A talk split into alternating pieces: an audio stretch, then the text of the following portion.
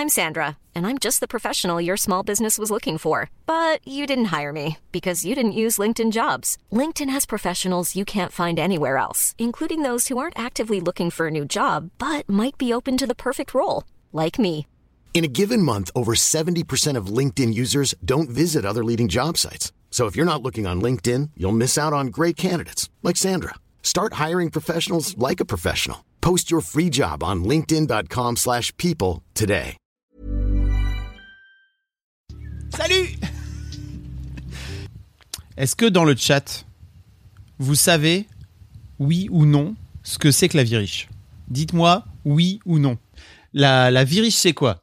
La vie riche, c'est un déjà c'est un concept qui a que moi j'ai découvert grâce à ce mec qui s'appelle Ramit Sethi, qui est une sorte de coach financier aux US. Et euh, en fait, il faut pas de l'argent, mais justement, j'y viens. Je vois exactement. Bien sûr, là, vous êtes comme des enfants euh, qui répondent d'abord avant que le prof a terminé de, dire des choses. Laissez-moi dire. D'abord, c'est ça n'a rien à voir avec l'argent.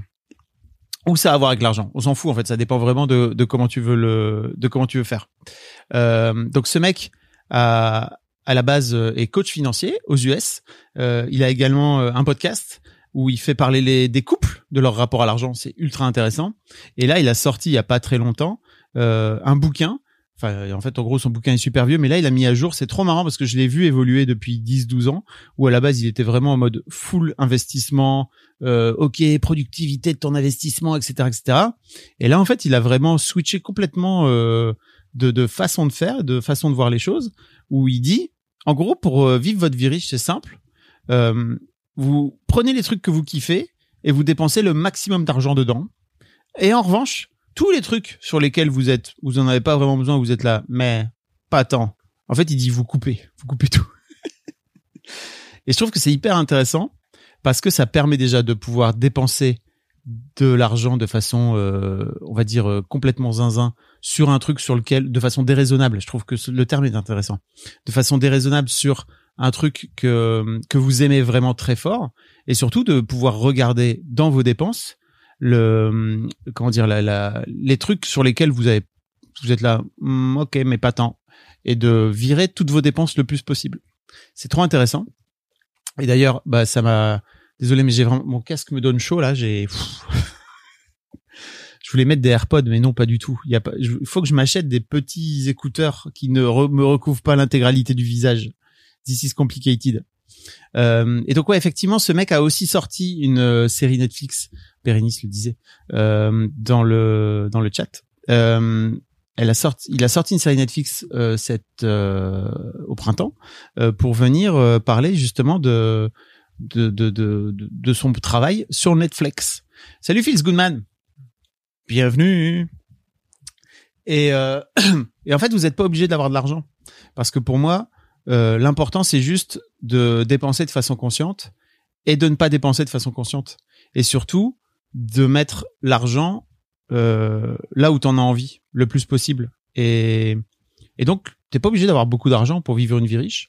Euh, et notamment tu peux juste te dire bon bah en fait euh, je sais pas moi j'ai bah par exemple voilà un truc très simple. J'ai parlé avec un gars euh, la semaine passée euh, qui me disait que il avait il investit énormément d'argent et qu'en fait il a quasiment zéro plaisir dans sa vie donc je lui disais mais c'est quoi ton plaisir mon gars? Et il a commencé à dire les sports automobiles et tout. Je lui dis ah, les sports automobiles, c'est quoi?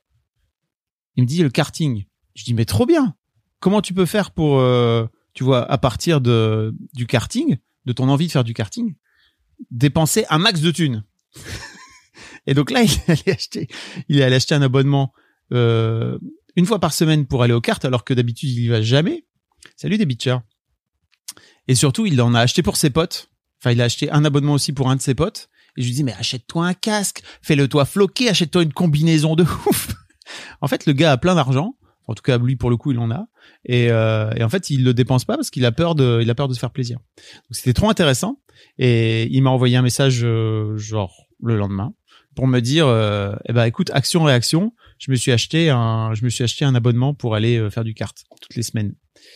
Achète-toi un kart aussi, bien sûr, si t'as de l'argent. En fait, en vrai, si t'as de l'argent et que t'as envie, achète-toi une piste de kart. si t'es Elon Musk, let's go. Achète-toi la piste de Spa en Belgique, justement. Non, parce qu'apparemment, il y a une piste genre professionnel de cartes euh, à côté de la piste de Formule 1 à Spa. Je savais pas. Voilà. Bref, ce sujet est, est diablement, je trouve, intéressant.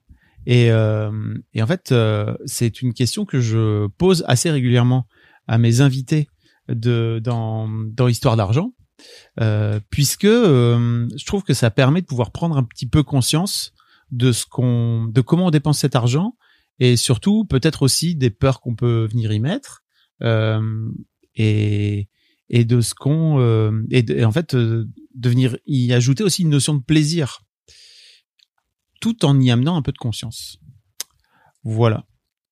Et en fait, par exemple, moi, j'ai, pour vous donner un peu un exemple, euh, jusqu'à il y a quelques mois, euh, aujourd'hui, j'ai un, je vis dans un appart à, Paris, qui est un très grand appart, qui est un trop grand appart pour moi, puisque j'ai, je sais pas, cet appart fait entre 60, en fait, en vrai, vous voyez, là, je suis sous les toits, donc si j'ai bien compris, il fait 65 mètres carrés, euh, Carrez, loi Carrez, euh, mais en vrai, il fait euh, près de 100. Voilà, une fois qu'on enlève, euh, parce que là, il y a, de la place en plus, mais on peut pas y vivre, voyez, sauf si, voilà, sauf à être une personne de petite taille. Et et en fait, c'est trop intéressant parce que jusque là, cet appart qui était trop, très grand et cher en fait, parce que je paye 2000 euros par mois. Bon, c'est le prix qu'il faut payer pour avoir un grand appart à Paris. J'ai une grande chambre euh, là derrière pour y, pour que mes filles puissent y vivre. Euh, mais mes filles viennent en gros euh, de nuit par oui par mois, ce qui est vraiment pas beaucoup. Et donc j'avais pas mal de culpabilité. Et d'un autre côté, j'adore cet appart parce que quand je reçois, j'y reçois des gens, j'y travaille, j'y reçois des gens. Euh, je mets des, j'hésite pas à mettre des des pantalons et un t-shirt quand des gens arrivent euh, parce que la plupart du temps, notamment ces derniers jours, je suis en slip. Mais à part ça, sinon, je reçois des gens. Il est hyper lumineux. Pas en ce moment parce que je vis les, rideaux fermés parce que il fait trop chaud. Mais sinon, il est hyper lumineux, il est hyper agréable à vivre. Et oui, 2000 euros, 2000 euros, tout à fait. Euh, et j'avais pas mal de culpabilité à louer cet appart de 2000 euros. Et en fait, euh, le fait d'avoir réfléchi un petit peu à ma vie, je me suis dit, mais en fait, c'est 2000 balles. Certes, c'est beaucoup d'argent, mais en fait, en vrai, et surtout, c'est de l'argent que j'investis pas parce que je crois que j'avais un peu ce truc en tête, tu vois, de ah, quand même, j'achète pas d'appartement, alors qu'en fait, j'ai pas forcément envie d'acheter un appartement dans Paris. Euh, et j'avais un peu l'impression que c'était de l'argent jeté par les fenêtres, mais pas du tout, pas du tout. Alors peut-être que si, fondamentalement, mais pas du tout. Dans ma tête désormais, en termes d'investissement, peut-être c'est de l'argent jeté par les fenêtres. Et encore, je sais même pas. Euh, on en parlera après Estelle euh, de l'intérêt à acheter. En fait, euh, désormais, je me dis, mais en fait, ce, cet appartement fait partie de ma vie riche. C'est un endroit où je travaille, où j'aime bien vivre, où je peux recevoir euh, soit des amis, soit mes filles.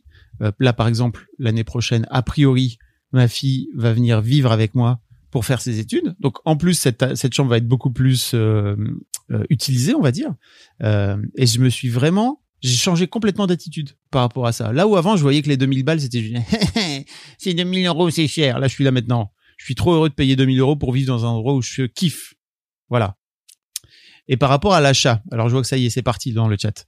Par rapport à l'achat, pour vous donner une idée, l'un des trucs dont on pense, auquel on pense pas très souvent, c'est que bah déjà si tu achètes dans Paris, en tout cas moi si j'achète dans Paris, je me dis qu'il faut que j'y reste au moins 10 ans parce que sinon c'est pas intéressant. Euh, en fait, je sais pas si dans 10 ans j'aurai encore envie de vivre dans Paris. Et il y a une forme avec l'achat de il y a plein plein de trucs cachés avec l'achat. Bah notamment bah, le fait effectivement que tu sois pas libre de vivre où tu peux vivre. Euh, il y a plein de frais cachés dont on parle assez rarement. Tous les frais de copropriété etc bah moi je m'en occupe pas. Là par exemple euh, le lave-vaisselle vient de péter. Bah c'est pas pour moi c'est pour le euh, il y a plein de petits travaux là à faire parce que maintenant ça va faire trois ans que j'y vis. Bon bah il y a un moment donné il va falloir rafraîchir un peu le bousin. En vrai euh, bah c'est pas pour moi, c'est pas payer aussi. Je peux me barrer quand je le souhaite ou presque. Donc il y a une vraie forme de liberté aussi que j'aime à considérer aujourd'hui dans cette histoire de vie riche aussi. C'est en fait effectivement je paye 2000 balles par mois et tu peux considérer que les 2000 balles sont pas forcément un très bon investissement, mais en même temps moi je kiffe et c'est ça qui compte. Et c'est ça la vie riche. Euh, alors qu'est-ce que tu dis? J'ai vécu dans une banlieue qui ne me convenait pas du tout pour évi- éviter de payer 2000 euros et résultat, je déprimais complètement. Donc en fait, parfois, ça vaut le coup de mettre de l'argent dans ce lieu de vie. Merci Laura. Si vous n'avez pas écouté euh, l'épisode, hop, je vous mets le lien de Laure donc, qui a économisé, je la cite, comme un écureuil névrosé avant de se faire arnaquer de 25 000 euros. Euh, Du coup, je ne jette pas de l'argent par les fenêtres en achetant plein de matériel d'art. Je vis juste ma vie riche. Mais oui, pistache T'as tout compris Et les gens qui disent tu jettes de l'argent par les fenêtres, ils sont juste pas dans ta vie riche. Ils peuvent pas savoir. Honnêtement, si j'avais les moyens, je le ferais aussi. Mon logement, c'est ma priorité absolue pour me sentir bien après ma famille. Et donc aussi parce que j'y vis avec ma famille. C'est clair que ça fait partie de, ça fait partie des trucs à mettre en, à prendre en compte, quoi. Tu pourrais investir dans le sud-ouest. Estelle, tu es une, tu, tu es le diable. Voilà, tout simplement, tu es le démon. Euh, mon mec a une take similaire à celle de Fib pour l'achat. C'est pas de l'argent jeté par les fenêtres, c'est le coût de la liberté. Bah voilà, effectivement. Le temps de pas avec le Pays Basque. Merci Phils Goodman de me prendre, euh, de, me filer un coup de main. À bien des égards, je trouve que la liberté est antinomique de l'anticipation. Je trouve que la liberté est antinomique de l'anticipation. Bah, en fait, c'est toujours pareil, c'est liberté ou sécurité. Si derrière anticipation, t'entends sécurité. C'est, dur d'avoir les deux en même temps. Liberté ou sécurité. Le problème, c'est qu'il faut s'assurer de pouvoir sortir les 2000 balles même à 70 ans une fois que t'es plus actif. Eh oui. Mais en fait, vraiment, je suis pas sûr que je vivrai encore ici à 70 ans, les gars. Je crois que je vivrai au fin fond de la Creuse ou alors au fin fond du Pays Basque. Euh, j'irai à vélo à la mer, tranquille, tous les matins. Euh, et puis voilà quoi, à 70 ans. Je suis trop heureux de t'avoir, Laure. Ben merci, c'est gentil. Je crois que t'as été mon déclic pour me dire, mais en fait, je peux plus faire ces interviews juste en faisant des interviews, c'est pas possible. Bah oui, mais mais franchement, euh, tu m'as beaucoup apporté sur, Ah, cool. euh, sur cette question vraiment. hein. Là demain, j'ai une alternante qui arrive. euh, c'est c'est grâce à la conversation qu'on a eue quoi. Tu vas dépenser de l'argent, putain, ouais. Bien Mais m'en parle pas, ça me fait mal. Je fais des calculs d'apothicaire euh, pour savoir si c'est possible, alors que c'est possible. Mais Oui, bon. en plus, si je me trompe pas, l'alternante, elle t'est payée, non? Elle t'est remboursée? Non, mais ouais, mais pas intégralement quand même pas. Ok. Tu Mais- m'avais vendu du rêve là-dessus. Quand même, quand même une grosse partie. Oui. En plus, t'as même pas de charge à payer. Non, mais attends, c'est vraiment, euh, on, on vit dans un pays incroyable. mais moi, je ne savais pas que ça existait ça. Bah oui, je sais. Enfin, je savais que les alternances existaient, mais je savais pas euh, combien. Enfin, j'avais aucune idée de combien ça coûtait. On peut dire euh, des trucs sur Macron et tout, tu vois, tout comme on peut dire des trucs sur, Sar- sur Sarkozy. Mais Sarkozy, à l'époque, il a permis à tous les entrepreneurs euh, qui voulaient se lancer dans une boîte de pas se faire sucrer leur chômage. Merci Sarkozy, alors que bon, a priori, je suis pas pour Sarkozy, quoi. Euh, Macron, il a fait de la merde, mais alors vraiment, il faut lui dire merci pour toute cette, cette histoire d'alternance et de. En fait, en gros, ça, ça dure jusque 2027 maintenant, jusqu'à la fin de leur mandat, si j'ai bien ouais, compris. Donc c'est incroyable. Mais en tout cas, euh, vraiment, ça fait partie du déclic parce que bah, c'est vrai que je me je me faisais pas du tout, du tout, du tout aider et c'est c'est plus vivable en fait. Euh, et, et ouais, ça m'a beaucoup aidé. Donc quand j'ai vu après que tu te lançais dans l'accompagnement, j'ai dit ah bah cool. bah t'as été un peu mon déclic aussi, voilà. je suis bien content parce que vraiment, je crois que si on restait un quart d'heure de plus, toi et moi, j'étais parti pour euh, te faire un business plan, quoi. Oui, mais toi, tu vas me faire lâcher toutes mes graines et euh, moi, mes graines, je veux les conserver, tu vois. Il faut les stocker un peu. Oui, bien sûr, le bon écureuil. Est-ce que bah oui. que t'as réfléchi à ta vie riche, Laura? Laure, putain, faut que j'arrête de Ouais, t'appeler Laura. euh, Qu'est-ce que j'ai Ouais, ouais, je sais, tu m'appelles toujours Laura, mais tu sais, j'ai- accepté le truc, c'est pas grave, je peux, m- je peux m'appeler Laura pour Discord, c'est pas. Tu peux m'appeler. Florent, c'est pas un problème, je, je prends. Euh, moi, ma vie riche, euh, je, en fait, je t'avais répondu dans le podcast que ça serait partir en vacances, mais je me suis rendu compte qu'après, en fait, non. Ah. Euh, je crois. Je- ouais. En fait, sur le coup, c'était vrai, mais en fait, je pense que vraiment la vie riche, c'est juste euh, peut-être justement avoir plus de gens qui m'aident et qui Hmm. qui relâchent un peu la pression que j'ai sur mon entreprise, sur la gestion de mes enfants, sur toutes ces tâches que j'ai au quotidien, genre euh, même administrative, la rentrée, tous ces trucs, avoir un peu de, de l'aide là-dessus. Ouais. Euh, je crois que ça serait ça, genre avoir une équipe de cinq personnes euh, qui Trop- me font tous ces trucs-là. Mais bon, euh, Bah, c'est- mais c'est trop- mais bon, ça, serait vraiment une vie de très riche, hein. Non, pas de très d'avoir riche. des, des, des gens qui se versent quoi. Est-ce que tu es sûr que c'est une vie de très Hiring for your small business? If you're not looking for professionals on LinkedIn, you're looking in the wrong place. That's like looking for your car keys in a fish tank.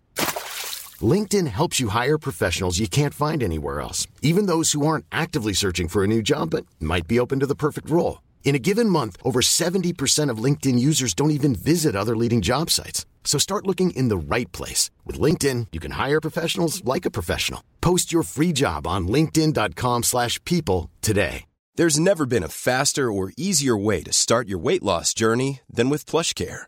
PlushCare accepts most insurance plans and gives you online access to board-certified physicians who can prescribe FDA-approved weight loss medications like Wigovi and Zepbound for those who qualify. Take charge of your health and speak with a board-certified physician about a weight loss plan that's right for you. Get started today at plushcare.com slash weight loss. That's plushcare.com slash weight loss. plushcare.com slash weight loss. Bah, euh, je sais pas, mais quand- à partir du moment où t'as des gens qui te gèrent l'administratif et tout, euh, genre moi même les dossiers euh, de rentrée de mes enfants et tout, euh, si je pouvais avoir quelqu'un qui se tape ça, euh, ce serait trop bien quoi. Bah ok. Et en fait, ça, t'as déjà réfléchi un petit peu à combien ça te coûterait d'avoir quelqu'un qui, je sais pas, bosse, bosse peut-être avec toi pour, euh, je sais pas, à quart temps, à mi-temps, euh, qui pourrait te faire ce genre de truc? Ben, je m'étais. En fait, j'étais, j'avais écouté un jour un podcast sur, euh, tu sais, les trucs où ils parlent des entreprises qui se lancent et tout, et euh, il disait qu'il allait avoir des systèmes, c'est un peu comme euh, tout ce qui est euh, Uber et tout, mais pour tout ce qui est secrétariat, genre, Mhm. toutes les tâches qu'on se tape, elles pourraient être euh, un peu externalisées et des gens euh, pourraient avoir accès, des gens lambda qui sont pas forcément des gens super riches, Mhm. À euh, des personnes qui pourraient les aider concrètement dans des tâches un peu saoulantes de la vie quotidienne, genre réserver des trains, des avions, ou euh, et ça serait comme euh, quand avant on n'avait pas euh, genre euh, des Uber Eats ou euh, des trucs comme ça, ben maintenant on aurait euh, des gens qui nous aident à euh, gérer les, les dossiers de rentrée scolaire de nos enfants parce que ça nous saoule et qu'on préfère mettre notre temps ailleurs. Bah ouais. Et donc le prix, j'avais regardé, c'était euh, c'était quand même assez cher. Hein. Bon après c'est parce que je suis un écureuil névrosé, mais c'était genre c'est ça, non?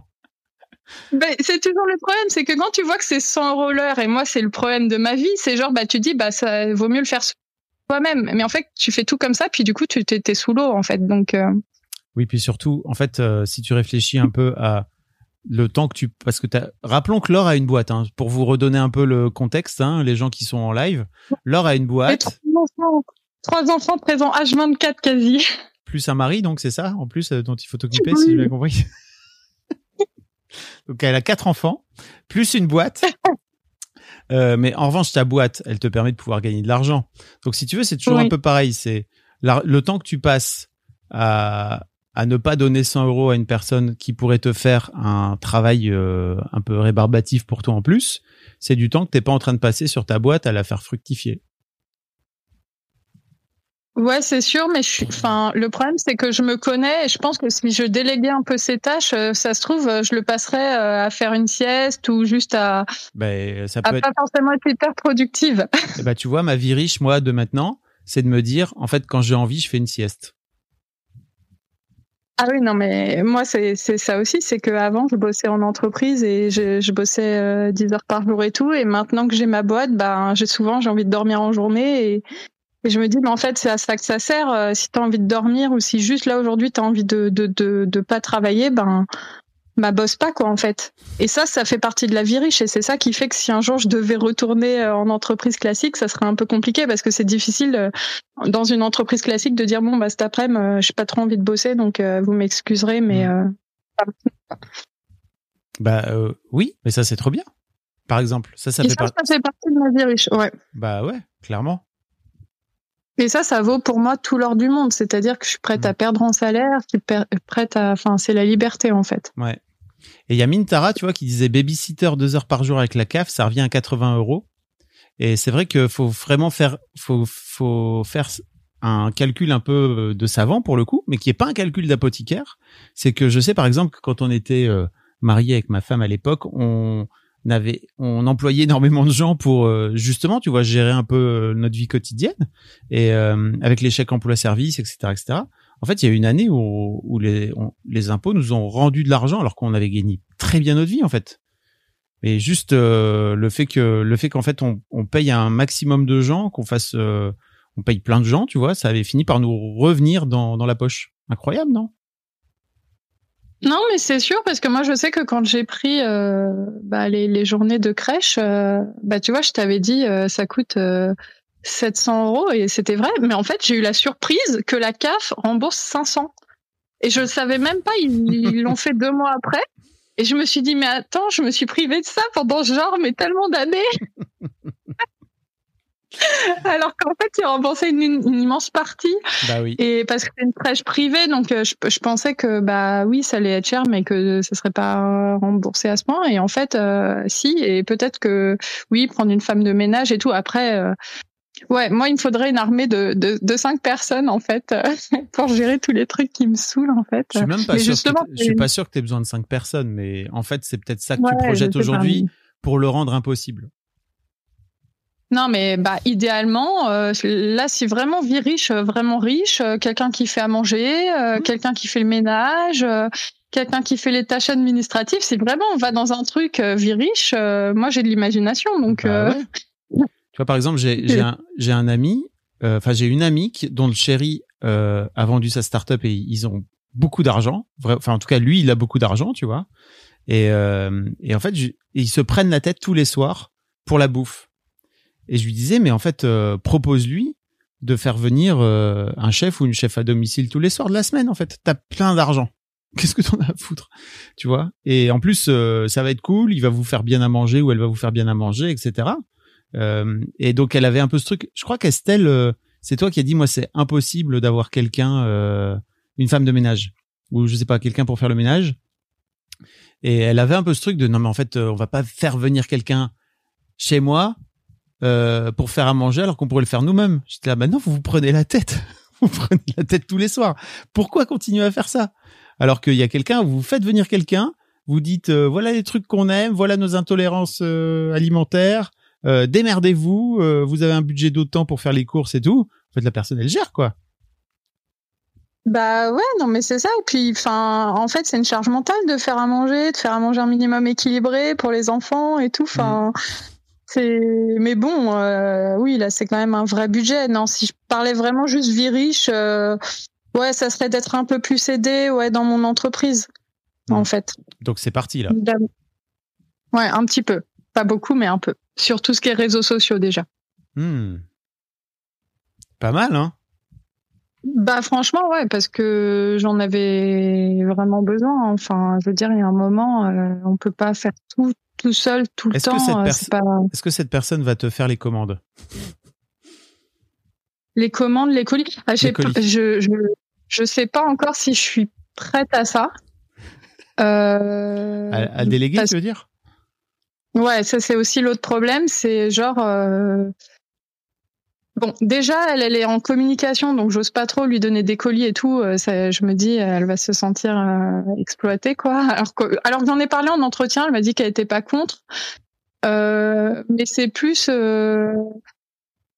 d'autres tâches où je sais pas si je suis prête tout de suite à faire confiance sur le conseil, sur tout ça. C'est tellement compliqué. Enfin, c'est pas que c'est compliqué en plus, parce qu'en fait, non, c'est pas si compliqué que ça, mais quand euh, enfin on conseille sur des produits qui sont quand même assez onéreux, euh, être sûr que la personne euh, elle conseille pas entre guillemets n'importe quoi parce que bah moi c'est des couleurs de cheveux en fait. Donc moi je les ai tous dans la tête les différentes couleurs, les différentes références. Et du coup, j'ai peur que qu'elle conseille pas la bonne parce que elle a pas tout dans la tête. Je te parlais de faire, je te parlais de faire les colis, hein, pas forcément de faire la vente. que faire les colis. Tu disais que tu faisais les colis toi-même aussi. Ouais, je fais tout, tout, tout. Euh, Ouais, les colis. Bah, en tout cas, c'est pas prévu tout de suite. Mmh. Euh, mais au bout d'un moment, pourquoi pas? Parce qu'en en fait, je trouve que c'est presque rabaissant pour elle de faire les colis, alors que c'est sûrement encore plus pour moi. mais, mais je me dis, la pauvre, elle a pas signé pour ça, elle est en communication et tout. Euh, je me dis, bon, bah, tant que je peux les faire, euh, je les fais, quoi. Hmm. ça, me rappelle, ça me rappelle, moi, mes débuts. Mais non, mais j'ai pitié parce que moi, quand j'étais stagiaire, on me donnait toutes les merdes à faire. Alors, Ouais. du coup, j'ai pas envie d'être comme ça. Voilà, bah, très bien.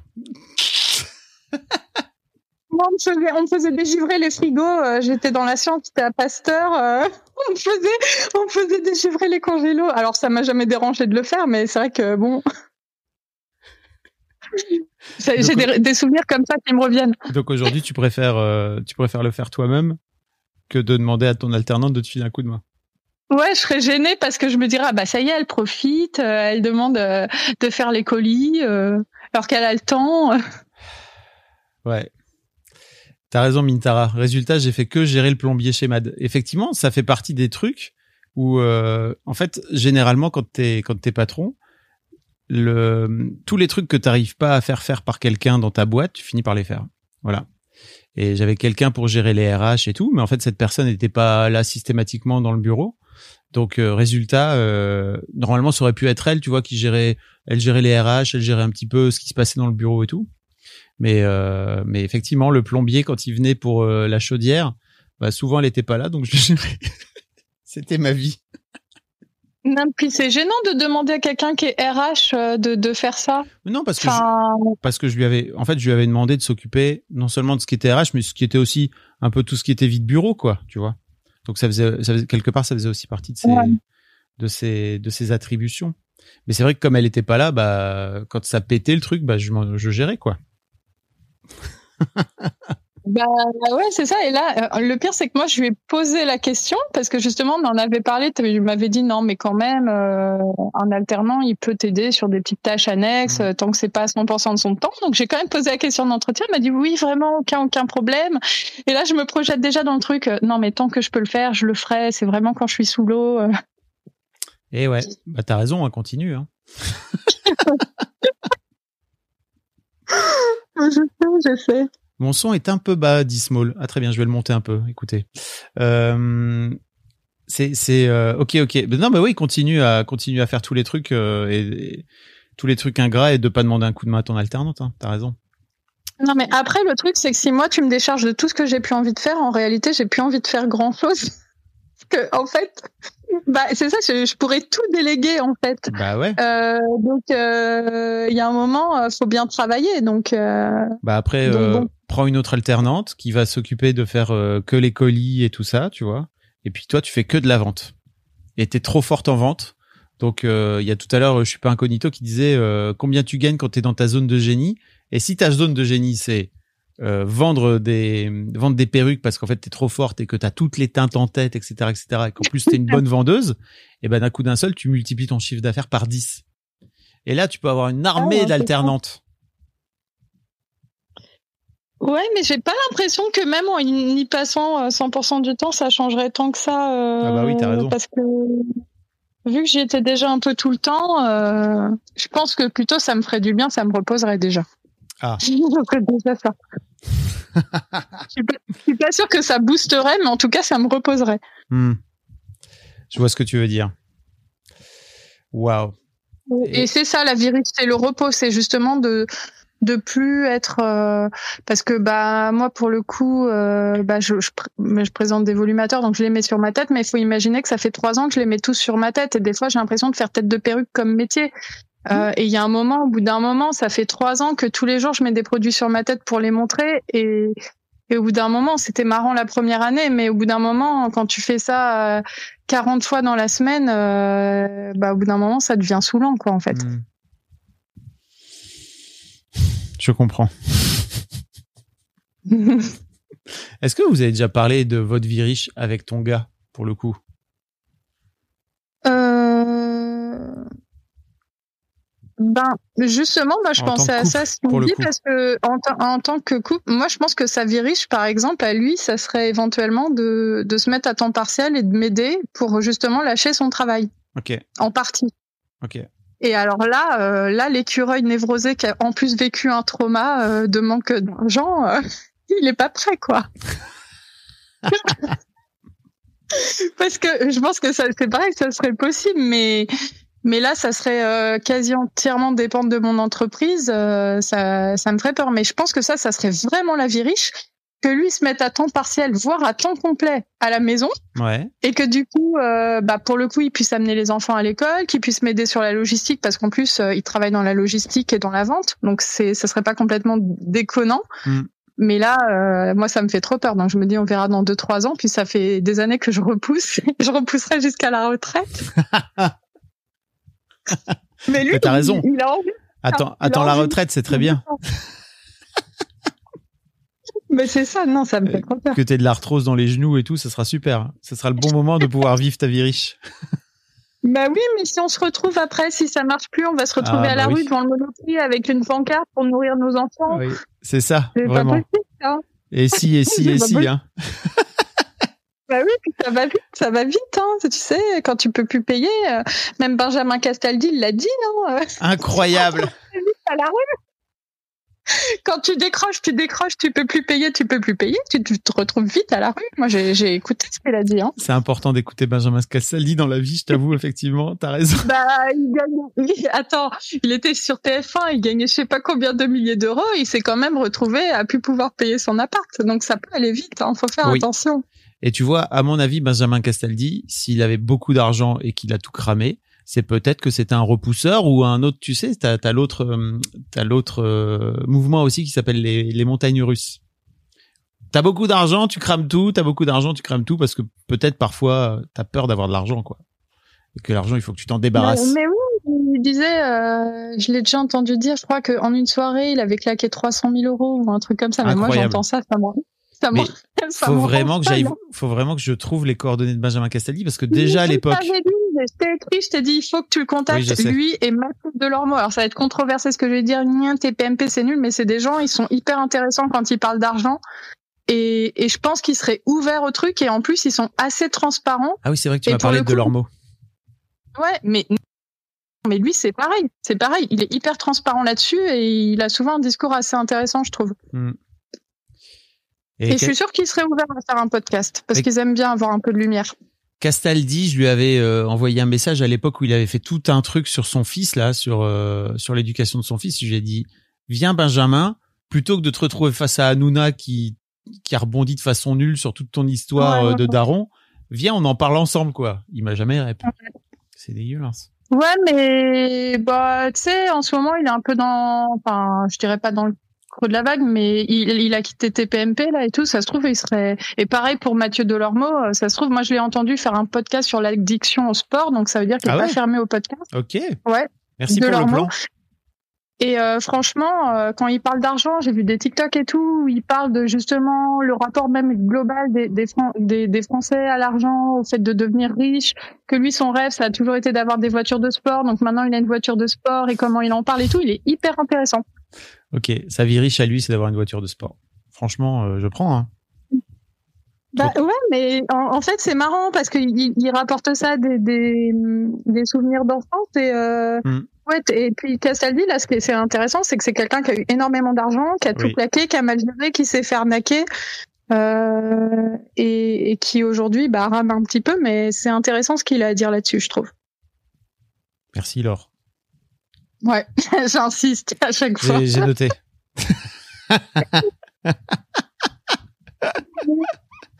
Ça Bérénice, sera un super je- épisode. Je sais que Bérénice voulait venir pour raconter sa vie riche. Je sais pas si elle va venir. Qu'est-ce que tu voulais, qu'est-ce que tu disais, pardon? Bah, je disais ça ferait un super épisode. Bah ouais, je sais. C'est, oui. J'ai fait des, franchement, là, ça- la semaine passée, j'ai fait des épisodes de ouf dans l'histoire d'argent. je suis trop heureux. Il y a notamment une nana qui est géniale, qui vit à New York et qui est child free et qui m'a expliqué. Et donc, en gros, elle est mariée avec son gars depuis des années et tout, tu vois. Et elle dit, non, on veut pas d'enfant, quoi. Je disais, mais pourquoi? Elle dit, mais tu te rends pas compte, en fait, on gagne euh, chacun 200 000 dollars annuels.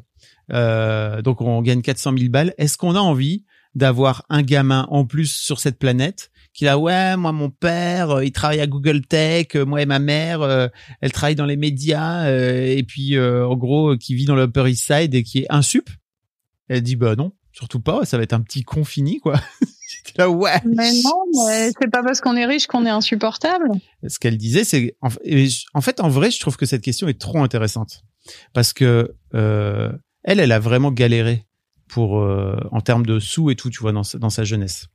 Et en fait, elle disait, mais comment tu fais quand tu as de l'argent pour l'en donner à tes gamins et ne pas euh, et faire en sorte qu'ils gardent quand même un minimum la notion de la notion de l'argent.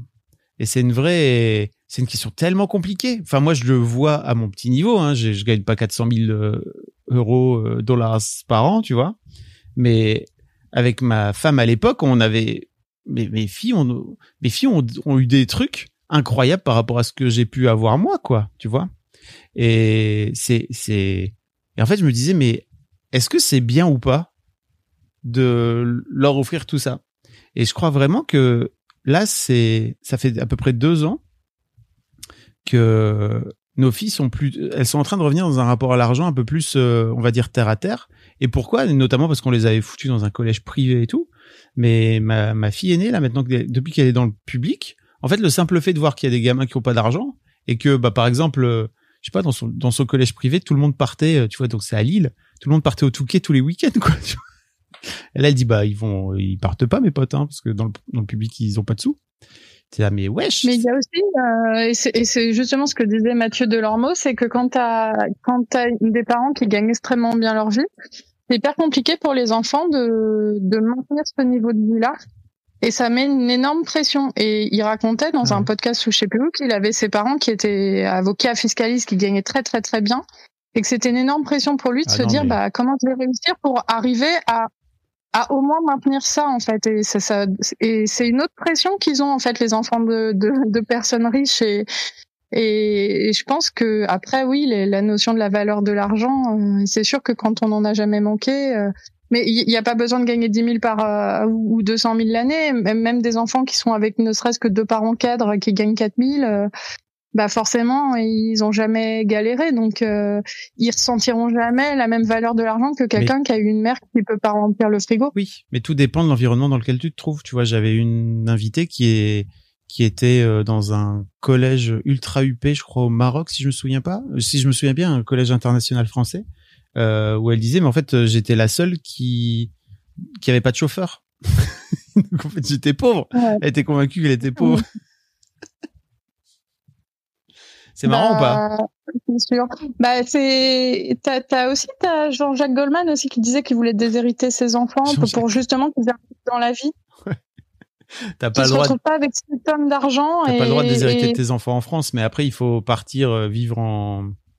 Il y a, y a, y a le, le fondateur des boîtes là. Comment ça s'appelle les boîtes euh, Les les boîtes de voyage là, Euh, les cadeaux, les machins, les trucs, tu sais, les les, les boîtes que t'offres, les les restos. Comment Ouais, ça s'appelle? ouais, ouais, je vois. Vous l'avez ou pas dans le chat? Les Smartbox. Smartbox, voilà, le fondateur de Smartbox, Wonderbox, voilà, euh, c'est Smartbox, je crois, le fondateur qui a gagné une thune incroyable et en fait il est parti se fiscaliser et vivre euh, en Belgique pour pouvoir euh, déshériter ses gamins et pour leur dire en fait Ouais. euh, et, et pour dire mais en fait euh, leur héritage ça sera juste ce qu'on leur a offert c'est-à-dire euh, l'héritage culturel quoi tu vois mais on fera une soirée sur Ah, l'héritage Ouais, moi je trouve ça horrible. Mais t'as Ashton Kutcher, comment ça Non, se dit tu trouves ça- Ashton Kutcher? tu trouves ça horrible parce que Non. toi t'es écureuil en fait et que forcément tu trouves ça horrible Non mais attends, t'as tes parents qui sont millionnaires et qui qui qui, qui donnent tout. non, moi je trouve ça horrible. mais c'est pas ton argent, tu vois. C'est Bah, c'est pas c'est pas c'est pas c'est pas ton argent, c'est c'est l'argent euh, c'est l'argent de tes parents. C'est pas sont ton morts, argent. ça devient ton argent. Mais Quand ils non, sont morts. mais non, justement. oui. C'est pas mais ça c'est il y a pas il y a pas beaucoup de pays où il y a vraiment l'héritage qui existe hein, c'est vraiment un vrai truc français quoi. Ou parce qu'en fait tes parents ils ont bien réussi, à un moment donné ça ça dégringole tout seul et que tu le prends dans la gueule, t'es ah bah très bien, plein d'argent. Mais pourquoi? En fait, si tu Ouais, mais réfléchis pourquoi ça se bah parce que tu peux réfléchir en fait si on si on faisait en sorte de limiter ou de fiscaliser à fond euh, l'héritage, bah peut-être en fait on aurait une société moins déséquilibrée. Mais je crois que c'est déjà assez fiscalisé. Hein. Non, pas assez. C'est très fiscalisé. Non mais pas assez. Non, ce que je veux dire, c'est que que, je veux dire on beaucoup en plus. fonctionne déjà une bonne partie. Ah non, mais moi, ah, moi je, pour le coup, euh, moi je trouve que t'as as ta famille qui a construit tout un truc et tout, et je trouve que bah tes parents ils sont moi j'aimerais que mes enfants ils puissent hériter un maximum de ce que j'ai parce que je me suis battue pour l'avoir et euh, est-ce qu'ils vont pas hériter j'aimerais pas que mais que en tant qu'enfant si mes parents ils faisaient ça je, je le vivrais mal c'est sûr. Oui. Je me doute. Mais parce que bah écureuil névrosé certainement. Non mais même sans être écureuil névrosé tu vois enfin t'as bah. tes parents qui ont énormément d'argent qui sont à l'abri du besoin et et alors? Et bah c'est c'est c'est dommage qu'ils te mettent pas à l'abri et toi aussi quoi. Moi je trouve. Mais ça veut dire quoi te mettre à l'abri? Bah c'est de te donner suffisamment d'argent pour que ce soit plus un souci, surtout si le gars il est millionnaire. Oui mais l'abri, ça veut rien dire l'abri. Tu vois ce que je veux dire? Et en fait le mec a raison. Moi le truc que je vois par exemple par rapport à mes filles, c'est juste que bah, par, par rapport à, à l'orientation post-bac par exemple, bah, moi, mes parents ont jamais été capables de m'expliquer parce qu'ils n'avaient pas passé le bac, tu vois. Donc, ils ont jamais été capables de m'expliquer ce que c'était l'orientation, de filer des, de filer différentes, euh, de te filer différentes possibilités, les filières qui existent, etc., etc. Quoi. Par exemple, euh, la vraie différence pour moi, elle se fait à partir du moment où, bah, par exemple, pour mes filles, moi, je vais leur amener euh, du capital euh, culturel et social que euh, trop de l'or, très bien. Euh, je vais te baisser un peu l'or. Du capital culturel et social que par exemple mes parents n'ont jamais pu m'amener au de, en dehors du capital financier. Et pour moi, c'est ça surtout qu'en fait on on apporte à tes gamins bah, plus que de l'argent. Injuste, pareil, tu vois, il y en a qui ont pas ça. Ouais. Ah oui, bien sûr. Dans ce cas-là, on pourrait dire bah chacun démarre avec rien et on voit qu'il tire son épingle du jeu. Donc pour moi, quand tu as des parents qui ont eu de la chance, qui ont, qui ont, généré de l'argent, je trouve, enfin, je, comprends dans quelle optique ils le font, mais c'est vrai que en, tant qu'enfant, euh, quand tu as des parents qui ont réussi à construire une fortune, je trouve ça dommage. Ça veut pas dire qu'ils n'ont pas le droit de faire des, des dons à des associations, etc., mais que Enfin, je, je me mets à la place des enfants et je pense que je le vivrai pas très bien. Parce que eux, avec cet argent, ils peuvent aussi faire plein de trucs. On fera une soirée spéciale héritage. Je sens que ça va être marrant. Parce que c'est un vrai, c'est un vrai sujet. Mais effectivement, toi alors, euh, en tant qu'écureuil, tu te rends bien compte qu'en fait le plus tu peux avoir de glands possible le mieux c'est quoi tu vois et que tu serais là. Non mais c'est les glands de mes parents. Pourquoi je récupère pas les glands de mes parents? Il y a un truc que j'ai dit à mes filles je leur je crois qu'il y a beaucoup d'enfants qui diraient bah moi j'en veux pas de tes glands euh, tes millions euh, dépense-les où tu veux euh. mais mais les ailleurs il y en a pas beaucoup je pense qu'ils s'en foutraient quand même. Bah je sais pas.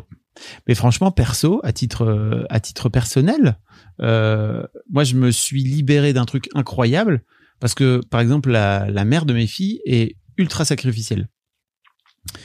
Et donc, en fait, elle va, elle va, elle va dépenser le moins possible pour pouvoir donner un maximum de patrimoine à ses enfants, tu vois. Et moi, je sais pertinemment. moi, je suis comme ça aussi. Oui, mais moi, je, mais moi, je sais pertinemment que je n'y arriverai pas. Déjà parce que j'ai un rythme de vie euh, euh, qui est pour moi trop élevé par rapport à ce que je gagne. Et enfin, en tout cas, par rapport, j'ai encore du mal là aujourd'hui à mettre de l'argent de côté, quoi, clairement. Et surtout, en fait, j'ai pas envie de de leur filer un max de blé, quoi. Et donc, euh, je leur ai dit, je leur ai dit, mais désolé, en fait, mais moi, vous pouvez partir du principe que euh, vous aurez pas d'héritage. Démerdez-vous pour aller chercher de l'argent vous. Ça m'a fait un bien incroyable. Ouais, mais c'est différent parce que t'as pas 4 millions sur ton compte. Mais tu vois, si tu les avais, que tu disais, ah bah non, euh, moi je veux vraiment. Après, peut-être que tu serais quand même de cet avis-là, mais je veux dire, quand, pour tes filles, savoir qu'il y a vraiment quelque chose qui pourrait leur faciliter la vie à mort. En fait, pour moi, les valeurs, elles passent aussi par autre chose, les valeurs qu'on donne à des enfants. Et, en fait, après dire, ah bah non, je veux que tu te démerdes absolument dans la vie. J'ai l'argent, mais je vais pas t'aider. Pour moi, c'est, Ouais, c'est en tant qu'enfant, j'aurais du mal. Mais je viens aussi d'une famille où moi, mes grands-parents, ils ont tout claqué, ils ont quasi rien laissé, et ma mère, elle les a vu euh, tout foutre en l'air. Hein, donc, euh, bien sûr. c'est étonnant. C'est égoïste aussi de dire je vais tout dépenser, vous n'aurez rien. Bah non. C'est pas égoïste. C'est juste, euh, moi, je sais ce que je leur offre. Je leur offre plein de conseils qu'on m'a jamais donné et que j'aurais adoré avoir. Non, mais il y a une différence entre être sacrificiel ou même euh, juste dire bah moi je dépense, je suis à l'aise dans ma vie et je vais pas me priver toute ma vie pour que mes enfants héritent et euh, avoir euh, construit une boîte qui fait des millions et dire bah moi je veux que mes enfants ils démarrent de zéro. Hmm. Surtout que dans tous les cas, c'est pas des enfants qui démarrent de zéro parce qu'ils sont quand même allés dans les meilleures écoles. ils ont quand même, euh, dans ce cas-là, il faut vraiment jouer le jeu à fond, tu vois. Oui. On les met en scène Saint-Denis, euh, dans, dans, dans, dans des lycées de ZEP, et là, on joue l'égalité vraiment. Si tu donnes un poisson à celui qui n'a rien, tu le nourris pour un jour. Si tu lui donnes une canne à pêche, tu le nourris pour toujours. Si je suis incognito pour cette citation. Apprends à un homme à pêcher plutôt que de lui filer un, un pichon. c'est un peu mon but. C'est un peu mon but avec mes enfants. Plutôt que de tout leur donner dans, le, dans, le, bec. Mais on fera, ce qu'on pourrait faire aussi, c'est faire une soirée, euh, je vais le noter, on pourrait faire une soirée les enfants et l'argent de poche. Genre les enfants et l'argent. Ça serait trop intéressant. Une soirée d'Aaron ou d'Aaron. Ouais. Faut, pour moi, il faut offrir assez d'argent pour pouvoir se consacrer totalement aux études, éviter les jobs étudiants et donner un peu pour qu'ils puissent payer leur premier loyer ou voiture. Ouais, c'est pareil. Tu vois, pour moi, j'ai une vraie question sur, je trouve que les jobs étudiants, ça te fait un peu la bite, quoi. Mais bon, c'est mon, c'est mon avis. Hein. Ah, surtout quand, tu, surtout quand tu vas faire des, ouais, mais après, toi, t'es, comme toi, t'es, t'es, t'es écureuil, il faut faire attention. Non, mais moi, je suis d'accord avec. Mais moi, moi, je, si j'étais millionnaire, je leur donnerais pas tout. Je, je, leur, je leur donnerais à échéance. Je dirais bon hmm. bah j'attendrai. Déjà généralement les parents ils peuvent mourir euh, vieux et tout donc en théorie euh, avant qu'ils touchent vraiment l'argent. Euh, mais si j'étais millionnaire, mes enfants je les laisserais chercher des jobs et tout. Par contre le jour où ils veulent acheter leur premier appart, bah je les aide je les laisserai pas euh, forcément euh, vivre dans un 20 mètres carrés à 4 euh, pendant 10 ans alors que je peux les aider quoi. Hmm. C'est une bonne question. Franchement, je t'avoue que moi j'ai pas la j'ai pas la réponse quoi. Bérénice? Ah non, je vais pas t'appeler Bérénice. Zoé? Non mais c'est bon là, on est plus là pour parler. Toi t'as toi t'as pas d'enfant? Si, si si. T'as des enfants, mais pourquoi j'étais sûr que t'avais pas d'enfant Je sais pas pourquoi. Ah, parce que je n'en ai pas parlé, peut-être. C'est vrai. ouais, j'ai une fille de 4 ans. Bravo, toutes mes félicitations. Mm. Quelle idée. Ouais, ça me paraît un petit peu euh, dans longtemps euh, ces sujets. Mais en fait, je suis venue parce que d'un coup, j'ai une question sur l'héritage. Ouais. C'était pas, pas le euh, sujet, mais allons-y, on va parler d'héritage. Let's go. Bah, c'était. En fait, je, je me demandais ah, c'est un truc que je connais pas trop mon côté et euh, je, me demande si euh, l'héritage de ses parents, finalement, c'est pas l'héritage de ses grands-parents qu'on a aujourd'hui. Est-ce que c'est si important? Bah, et puis parfois c'est l'héritage des arrière-grands-parents. Je, vous avais parlé la semaine passée de Jonathan là, qui avait récupéré euh, un million d'euros de sa mère, qu'elle avait elle-même récupéré de son père, qu'elle avait pas osé toucher parce que c'était un peu l'argent maudit, quoi, tu vois? Donc bien sûr, et puis, en fait, c'est de l'héritage que tu récupères euh, d'encore bien avant, quoi, parce que c'est du patrimoine qui est légué depuis des générations. C'est ça, c'est ça dont tu voulais parler? Ouais, mais en fait, je me dis, euh, tu parles de donnera, toi ou ta femme donneront ou donneront pas d'héritage à tes filles. Finalement, euh, le jour où ça arrivera, où elles pourront percevoir cet héritage, elles seront quand même assez âgées, donc ce sera elles vont, ils ont, elles pourront pas vraiment en profiter? Bah, non? Je sais pas, ça dépend à quel, à quel âge je claque. ouais, c'est ça. non, mais en fait, pour moi, c'était surtout venir. C'est déjà, c'était un truc très important pour moi de me libérer de cette pression-là, parce que je crois que c'était vraiment une pression à laquelle j'avais pas forcément fait attention ou dont j'avais pas pris conscience. Euh, ça m'a fait un bien fou. Hein. Vraiment, je l'ai senti instantanément. J'ai lâché le truc et je me suis dit, ah, ça va mieux, moi, vraiment, c'est mieux. Je sais pas pourquoi, mais là, d'un coup d'un seul, c'est mieux. Mais c'est aussi pour leur dire, euh, va falloir vous démerder un peu toute seule. Et je trouve ça cool. Parce que, parce que c'est bien, en fait, d'apprendre à se démerder toute seule. Mais tu penses pas que tes filles, elles le savaient déjà qu'elles devaient se démerder, euh, trouver un travail, faire des études, même sans que tu leur dises ça? Bah, je pense que t'attends pas ça de tes parents, je crois. C'est une bonne question. Parce que pour le coup, moi, dans ma famille, bah, il y a eu aussi de l'argent, des appartements et tout, et ça m'a pas empêché de me dire bon bah, faut que je me démerde, faut que je fasse des études, faut que je trouve un poste. Euh, C'est pas c'est pas parce qu'il y a un peu d'argent dans la famille que que tu te dis ah bah je vais attendre tout ce qui claque comme ça j'aurai mon petit million. Euh. déjà des des apparts c'est pas des glands. Forcément. Bah si ça se revend. C'est des glands euh, stockés. C'est du stockage. C'est comme la, la cage de Picsou. Ah oui là c'est bien stocké. Bah c'est en plus ça fructifie ça ça se multiplie quand c'est stocké à Paris. Ah ça c'est sûr. Quand c'est stocké à Paris c'est stocké à Paris.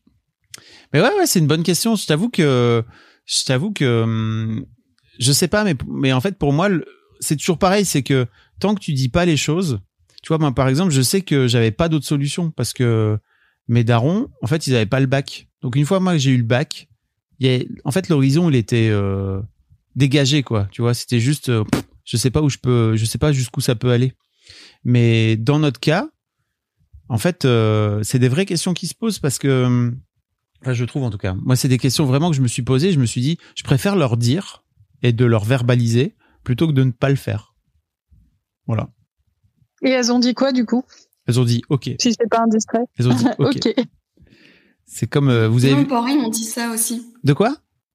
Bah ils, ils, nous ont déjà dit à moi et mes sœurs que il fallait pas trop compter sur l'héritage. Hmm. Et on a dit exactement la même chose. ok. Bah ouais. C'est des questions qu'on se posait pas en fait. Mais par contre, euh, ah, en fait, euh, donc euh, du coup, la famille de mon mari, euh, eux, ils ont ils ont eu un petit peu de sous. Mm. Et, euh, et donc je leur ai je leur ai déjà dit que de toute façon, si je je sais plus comment j'ai dit ça, mais en gros, je sais que si je reste avec, enfin si avec mon homme, c'est on continue. ces sous-là, on, on, les aura. je sais pas comment dire ça, c'est un peu. Euh, mais euh, c'est-à-dire que en fait c'était je, je, sais je sais plus comment ça s'est dit mais au final mes parents m'ont dit oui mais les, sous en gros de euh, bah, de tes beaux-parents ce sera pas toi qui les auras ce sera ta fille ce qui est vrai c'est en fait le sujet est venu sur la table parce que mes parents m'ont dit ça mais je pense mm. qu'en tant qu'enfant euh, je te je pense quand même que tu pars quand même du principe que tes parents vont vivre longtemps je crois ce qui est je dis pas je vais compter là-dessus je vais compter sur euh, le fait qu'ils non, je sais. mais tu vois, pour moi, il y a une vraie différence. Par exemple, Mélina disait, j'ai vu trop de gamins super riches qui savaient déjà à 12 ans qu'ils pourraient récupérer un max de thunes de leurs parents, voire de leur boîte. La mentalité de ces gamins-là sont un peu emoji qui vomit. Voilà. Ouais, mais c'est parce que là, ça, ils sont aussi issus de, de leurs grands-parents avaient aussi de l'argent, leurs arrière-grands-parents, etc. Non? C'est possible, je sais pas. Après, tu peux, il y a des self-made men qui ont gagné beaucoup d'argent juste en une génération, hein, tu vois. Mm tu peux ça, tu peux aussi faire ça, quoi. Et tu crois qu'en tant qu'enfant, tu te bases vraiment là-dessus? Parce que le même le... bah je sais pas, moi je suis pas, je suis pas un enfant d'héritier, mais en fait pour avoir pour avoir côtoyé euh, des enfants d'héritiers, ils ont une et puis je sais pas si vous avez écouté d'ailleurs l'épisode avec Anne-Lise dans Histoire d'argent avec son père qui est pilote là, qui gagne une euh, une thune incroyable, euh, enfin qui a toujours aujourd'hui une thune incroyable. En fait, elle a elle a pas d'argent elle parce qu'en fait son père lui a coupé les vivres etc. Et puis bon, elle a 30 ans en même temps donc euh, il a pas forcément besoin de lui lui amener de l'argent. Elle est plutôt en mode un peu bohème et tout. Mais en fait, elle dit dans l'épisode et je trouvais ça tellement fort. Elle dit mais en fait moi dans ma tête je suis tranquille parce que je sais que tôt ou tard ça va tomber. Et elle le disait pas, tu vois, avec une forme de supériorité ou de condescendance ou je sais pas quoi. C'était juste mhm. hyper factuel. C'était, mais tu sais, moi, en fait, je sais qu'à un moment donné, il y a cette thune là qui va tomber dans ma vie et que ça ira bien.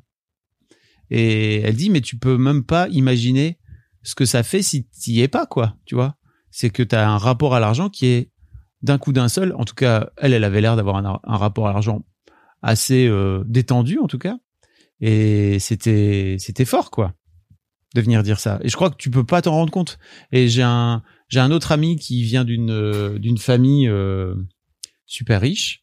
Euh, et c'est vrai qu'il a un, un rap, enfin il a une détente par rapport à ça parce que il sait qu'à un moment donné, quoi qu'il arrive, il y a un héritage qui va tomber et qui va le mettre bien pour tout le reste de sa life. Et en fait, c'est ça pour le coup, tu vois, quand tu dis ça fait un peu hors sol et pour y gâter Fitzgoodman, ça c'est ta projection à toi parce que moi, de ce qu'il m'a montré et de ce que j'ai vu euh, chez lui, il n'était pas du tout là-dedans. Il était plutôt, en fait, il dit ça comme un fait. Il n'est pas là en train de dire, euh, il n'est pas là en train de dire, mais moi, je suis meilleur que vous parce que ça va tomber, quoi, tu vois. Après, tu as aussi une interview de quelqu'un qui euh, travaille dans, dans la finance, qui gagne 5000 euros par mois. Et, Oui. euh, Je ne sais- et au alors- final, euh, elle est pas très détente euh, quand même. Quoi. Non. Elle, alors, je me souviens plus de son pseudo. Parce que j'ai son prénom en tête. Elle s'appelle euh, Chloé. Si vous n'avez pas écouté Chloé, les gars, je vous invite à aller écouter Chloé. Cet épisode a fait énormément discuter sur le Discord. Euh, parce qu'effectivement, Chloé gagne 5000 balles par mois. Mais en plus, elle, elle bosse, j'ai l'impression, 80 heures par, par, euh, par semaine, quoi. Donc, elle a vraiment une vie qui est ultra tournée autour du boulot. Donc, si, déjà, si tu remets à 50, si tu remets euh, à- au taux horaire, c'est pas si tard que ça.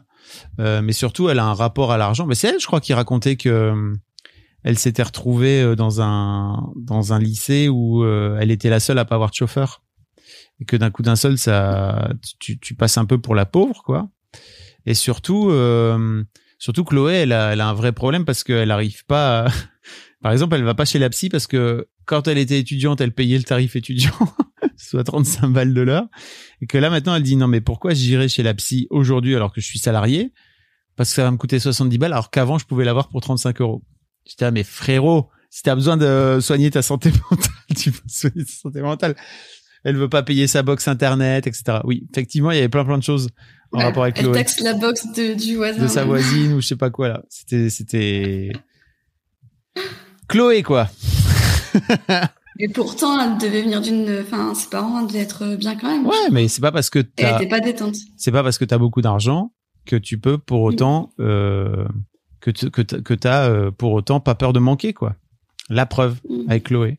Est-ce que vous avez Justement, qu'écureuil névrosé, euh, pouvoir offrir à, à ses enfants un peu de détente, c'est le plus beau des cadeaux.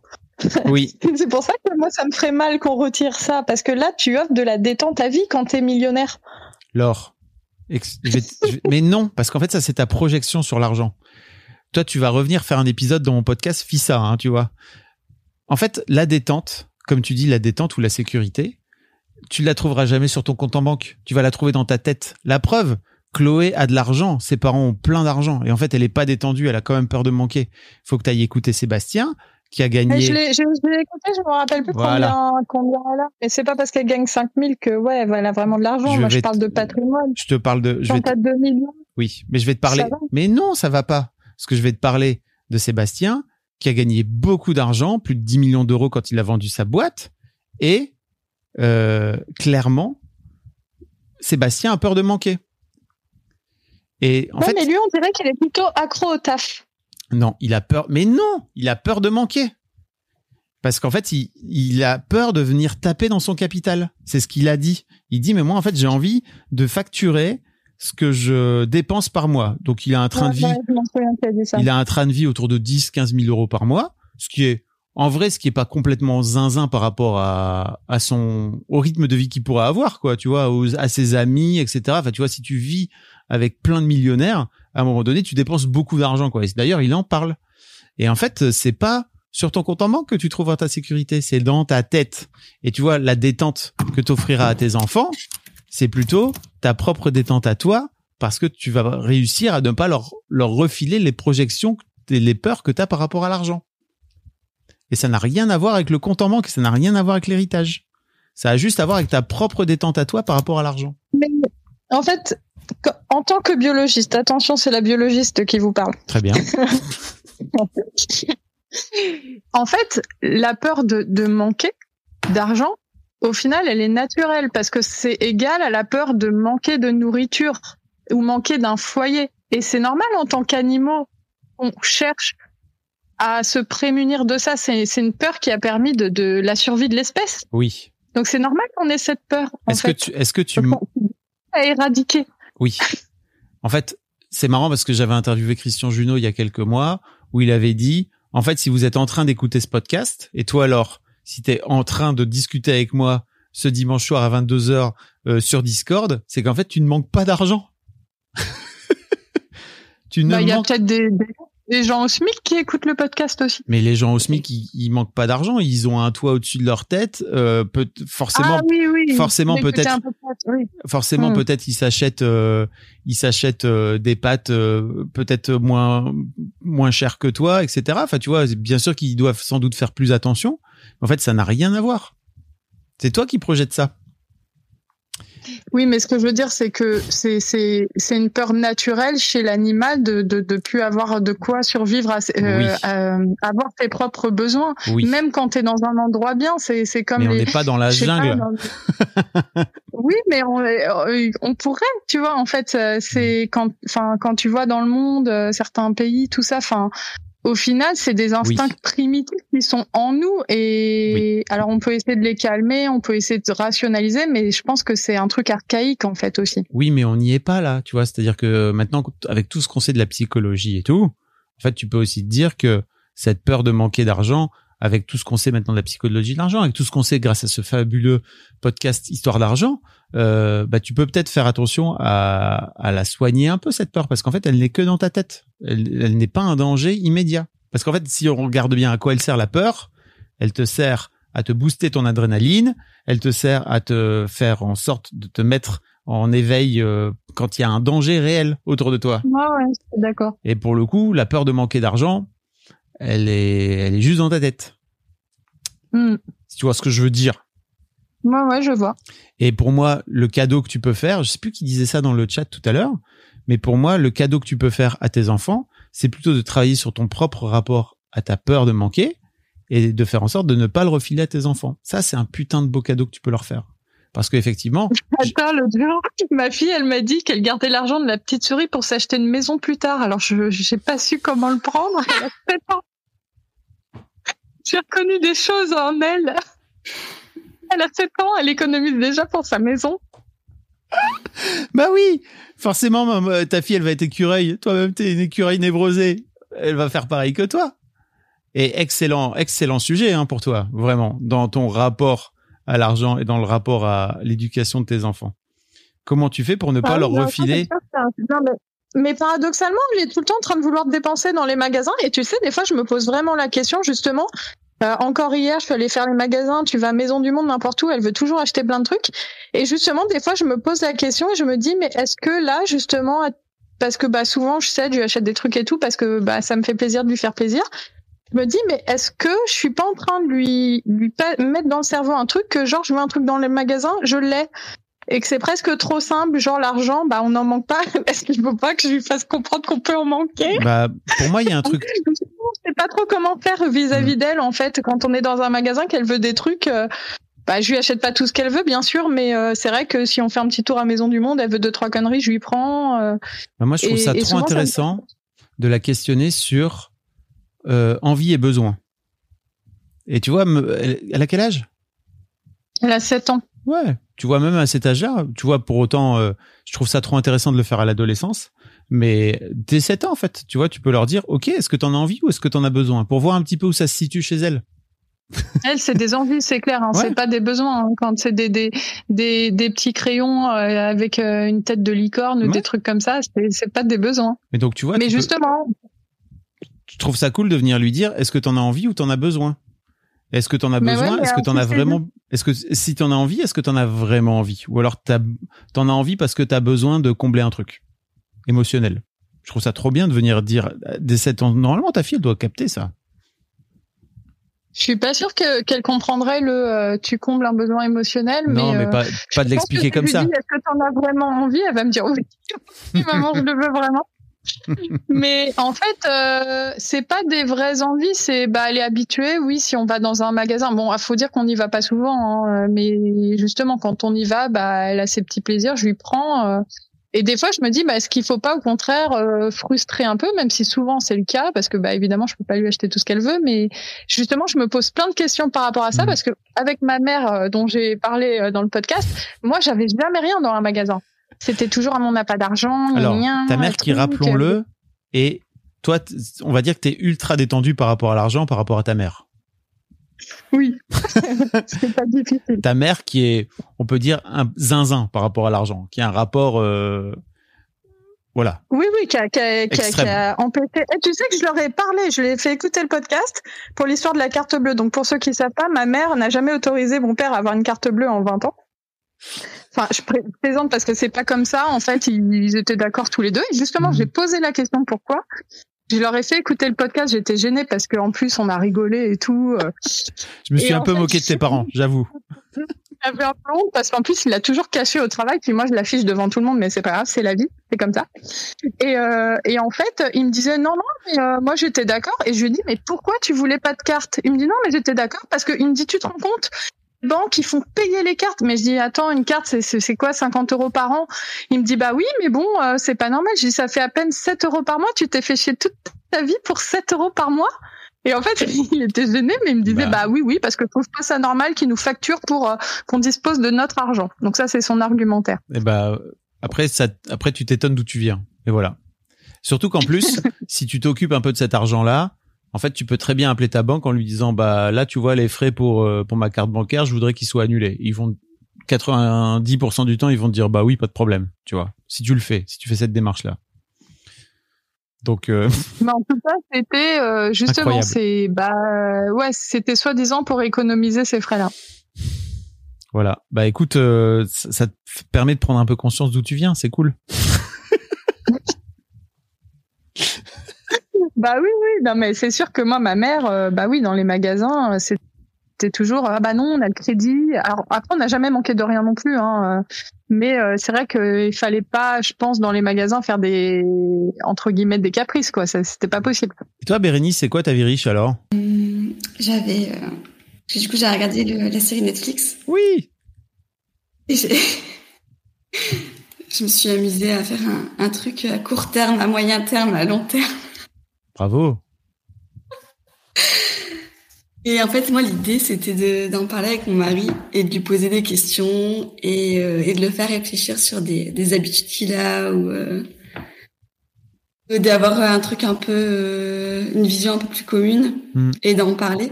Parce qu'on voit dans le dans la série, on voit des couples qui n'en parlent pas Ouais. parce qu'ils ont peur de peur de se disputer, je pense. Et euh, et ouais non bah moi euh, j'ai vu justement qu'il y avait des sujets là-dessus dans dans le chat euh, sur le babysitting etc. Ouais.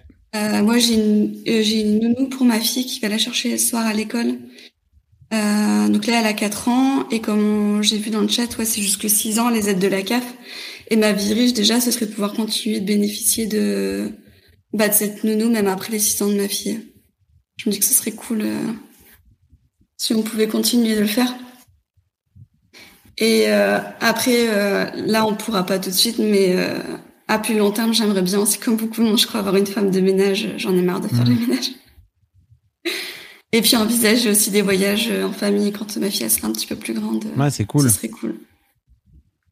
Ouais, voilà. sûr. Puis après, à long terme, j'avais mis plus des trucs pour lui pouvoir lui payer des études euh, sans galérer. Ouais. Voilà. Après, j'ai peut-être pas beaucoup de d'imagination. Bah, c'est pas évident quand on n'a pas de. Enfin, je, je sais pas. C'est vrai que Laure, t'avais, tu dis que t'avais pas mal de d'idées, tout ça. Moi, je suis un peu. Bah Je parce que je l'ai réfléchi plein de fois, mais euh, au départ, je m'étais juste dit euh, me payer des belles vacances parce qu'effectivement, euh, je le fais pas. Et par exemple, cet été, du coup, on n'est pas parti en vacances parce que je voyais que c'était genre euh, à 5, euh, 5 000 euros, ça m'a fait trop mal. Bah ouais. Alors qu'on aurait pu. mais du coup, je l'ai pas fait. Alors que c'est ma vie riche. et ouais. Bah continue, hein, que, comme je te disais, t'attends, t'attends euh, d'avoir 65 ou 70 balais, tu auras de l'arthrose dans les genoux, mais tu seras là, ouais, il est enfin temps de profiter de la vie riche. Après, non, la mais je me suis dit que... on, on en fera un mieux l'année prochaine. Ok. et, et, et la vie riche, c'est qu'est-ce que je vais là, enfin, où est-ce que je vais arrêter de mettre des sous sur des choses qui finalement. Euh... dont t'as pas vraiment Je- je- besoin ni envie. Bah, c'est si je crois qu'on a toujours envie, mais c'est vraiment quel sacrifice je vais faire pour pouvoir vraiment faire ce que j'ai vraiment envie de faire. Mhm. Il y avait l'histoire, du couple qui euh, il voulait partir. Alors ces modèles américains, c'est un peu hallucinant, j'ai du mal à comprendre, mais euh, ils se sont dit on va, on a envie d'être à la retraite dans cinq ans. Mhm. Alors qu'ils ont quoi? Ils ont pas plus de 40 ans, c'est sûr. Ouais, ouais. Bah, ils, sont en mode ils fire, vendu quoi, leur tu vois. maison. Ouais. Hmm. Mais est-ce que, c'est, même en France, je pense que c'est même pas possible d'être à la Si, si. retraite euh, Ah, Bah, si, si, si. il y a avant des- 60 ans. si. Non, non, non, mais si, si, il y a plein de mecs euh, qui ont, euh, qui travaillent euh, dans la tech, qui gagnent une thune folle, euh, qui gagnent beaucoup d'argent, qui ont des salaires très très très élevés, euh, qui ont euh, des BSPCE, etc., etc. Donc qui ont moyen de, de gagner de l'argent et qui euh, dépensent le moins possible pendant X années pour se dire après bah ok ils font ils mettent en place tout un système euh, qui leur permet de pouvoir euh, investir et de se dire bah ok à X par an euh, normalement je dois pouvoir vivre sur mes économies pendant euh, 40 ans quoi Voilà. Ouais, là, du coup, tu, tu me fais vraiment une croix sur la retraite telle que tu pourrais l'avoir. euh. Ben, est-ce que tu crois vraiment qu'on va avoir une retraite dans notre système? Nous, de notre génération. T'as quel âge, euh, Bérénice? Euh, 34. Voilà. Bah écoute, euh, ouais, on est à peu près dans la même génération, tu vois. Euh, moi, je vois. En fait, moi, j'y crois pas. Depuis, je sais pas, depuis que je suis gamin, pour moi, moi, j'ai entendu mon daron quand j'avais 15 ans dire, mais en fait, ce système, il tiendra jamais parce que plus ça va, plus la population vieillit, moins on fait d'enfants. Je sais pas, j'avais 15 piges. Je me suis dit, mais c'est évident, ça peut pas tenir. Et en fait, depuis que je suis, depuis que je commence à bosser, je me dis juste, bah moi, il faudra que je- juste que je me trouve le meilleur euh, boulot possible euh, pour pouvoir le, le faire le plus longtemps possible. Voilà. Parce que je- Mais du coup, déjà, la, la majorité des gens comptent quand même sur la retraite. Ils vont faire comment? Ah bah je sais pas. Mais ça après, euh, moi c'est juste, moi je pars du principe que je ne compte pas dessus en fait. Je je, je sais pas. Pour l'instant je m'organise pas. Pour l'instant euh, ça fait deux ans donc euh, il y a CP, il y a CLPR 21 qui me demande tu t'organises comment du coup? Bah pour l'instant euh, on a acheté avec mon ex-femme euh, deux appartes euh, qu'on aura terminé de payer dans huit ans si je me trompe pas. Donc ça ça fera une petite rentrée d'argent tous les mois. Et en fait, j'ai vendu ma boîte il y a il y a trois ans maintenant. Ça m'a fait rentrer un peu d'argent aussi. J'ai toujours pas les, je suis toujours pas allé voir dans mon dans mon contrat si je peux vous donner le chiffre. Euh, et donc ça m'a fait un peu d'argent, mais pas pas de quoi euh, m'arrêter de travailler à tout jamais. Euh, et enfin, vraiment, moi, mon objectif, c'est de trouver un job que je que je kiffe et de pouvoir le faire jusqu'à la fin. Et surtout, j'espère bien que d'ici là, l'euthanasie sera légalisée afin que quand euh, je ne sois plus capable de, de m'assumer tout seul, je puisse euh, aller faire un petit aller simple euh, dans un petit hôtel afin de pouvoir aller mourir tranquillement. voilà. Ça, c'est la rich life. Mais marriage life, c'est ça. C'est-à-dire que vraiment, marriage life, c'est pouvoir mourir quand tu veux, quoi. Vraiment. C'est si t'as envie de mourir, qu'on puisse te laisser mourir, quoi. Ça, je. Alors là, j'avoue, Ouais. pour moi, ça c'est la rich life. Mais aux États-Unis, ils ont ça. Ils, ils, euh, ils, in- enfin, ils investissent sur un, un plan d'épargne retraite ou un truc similaire.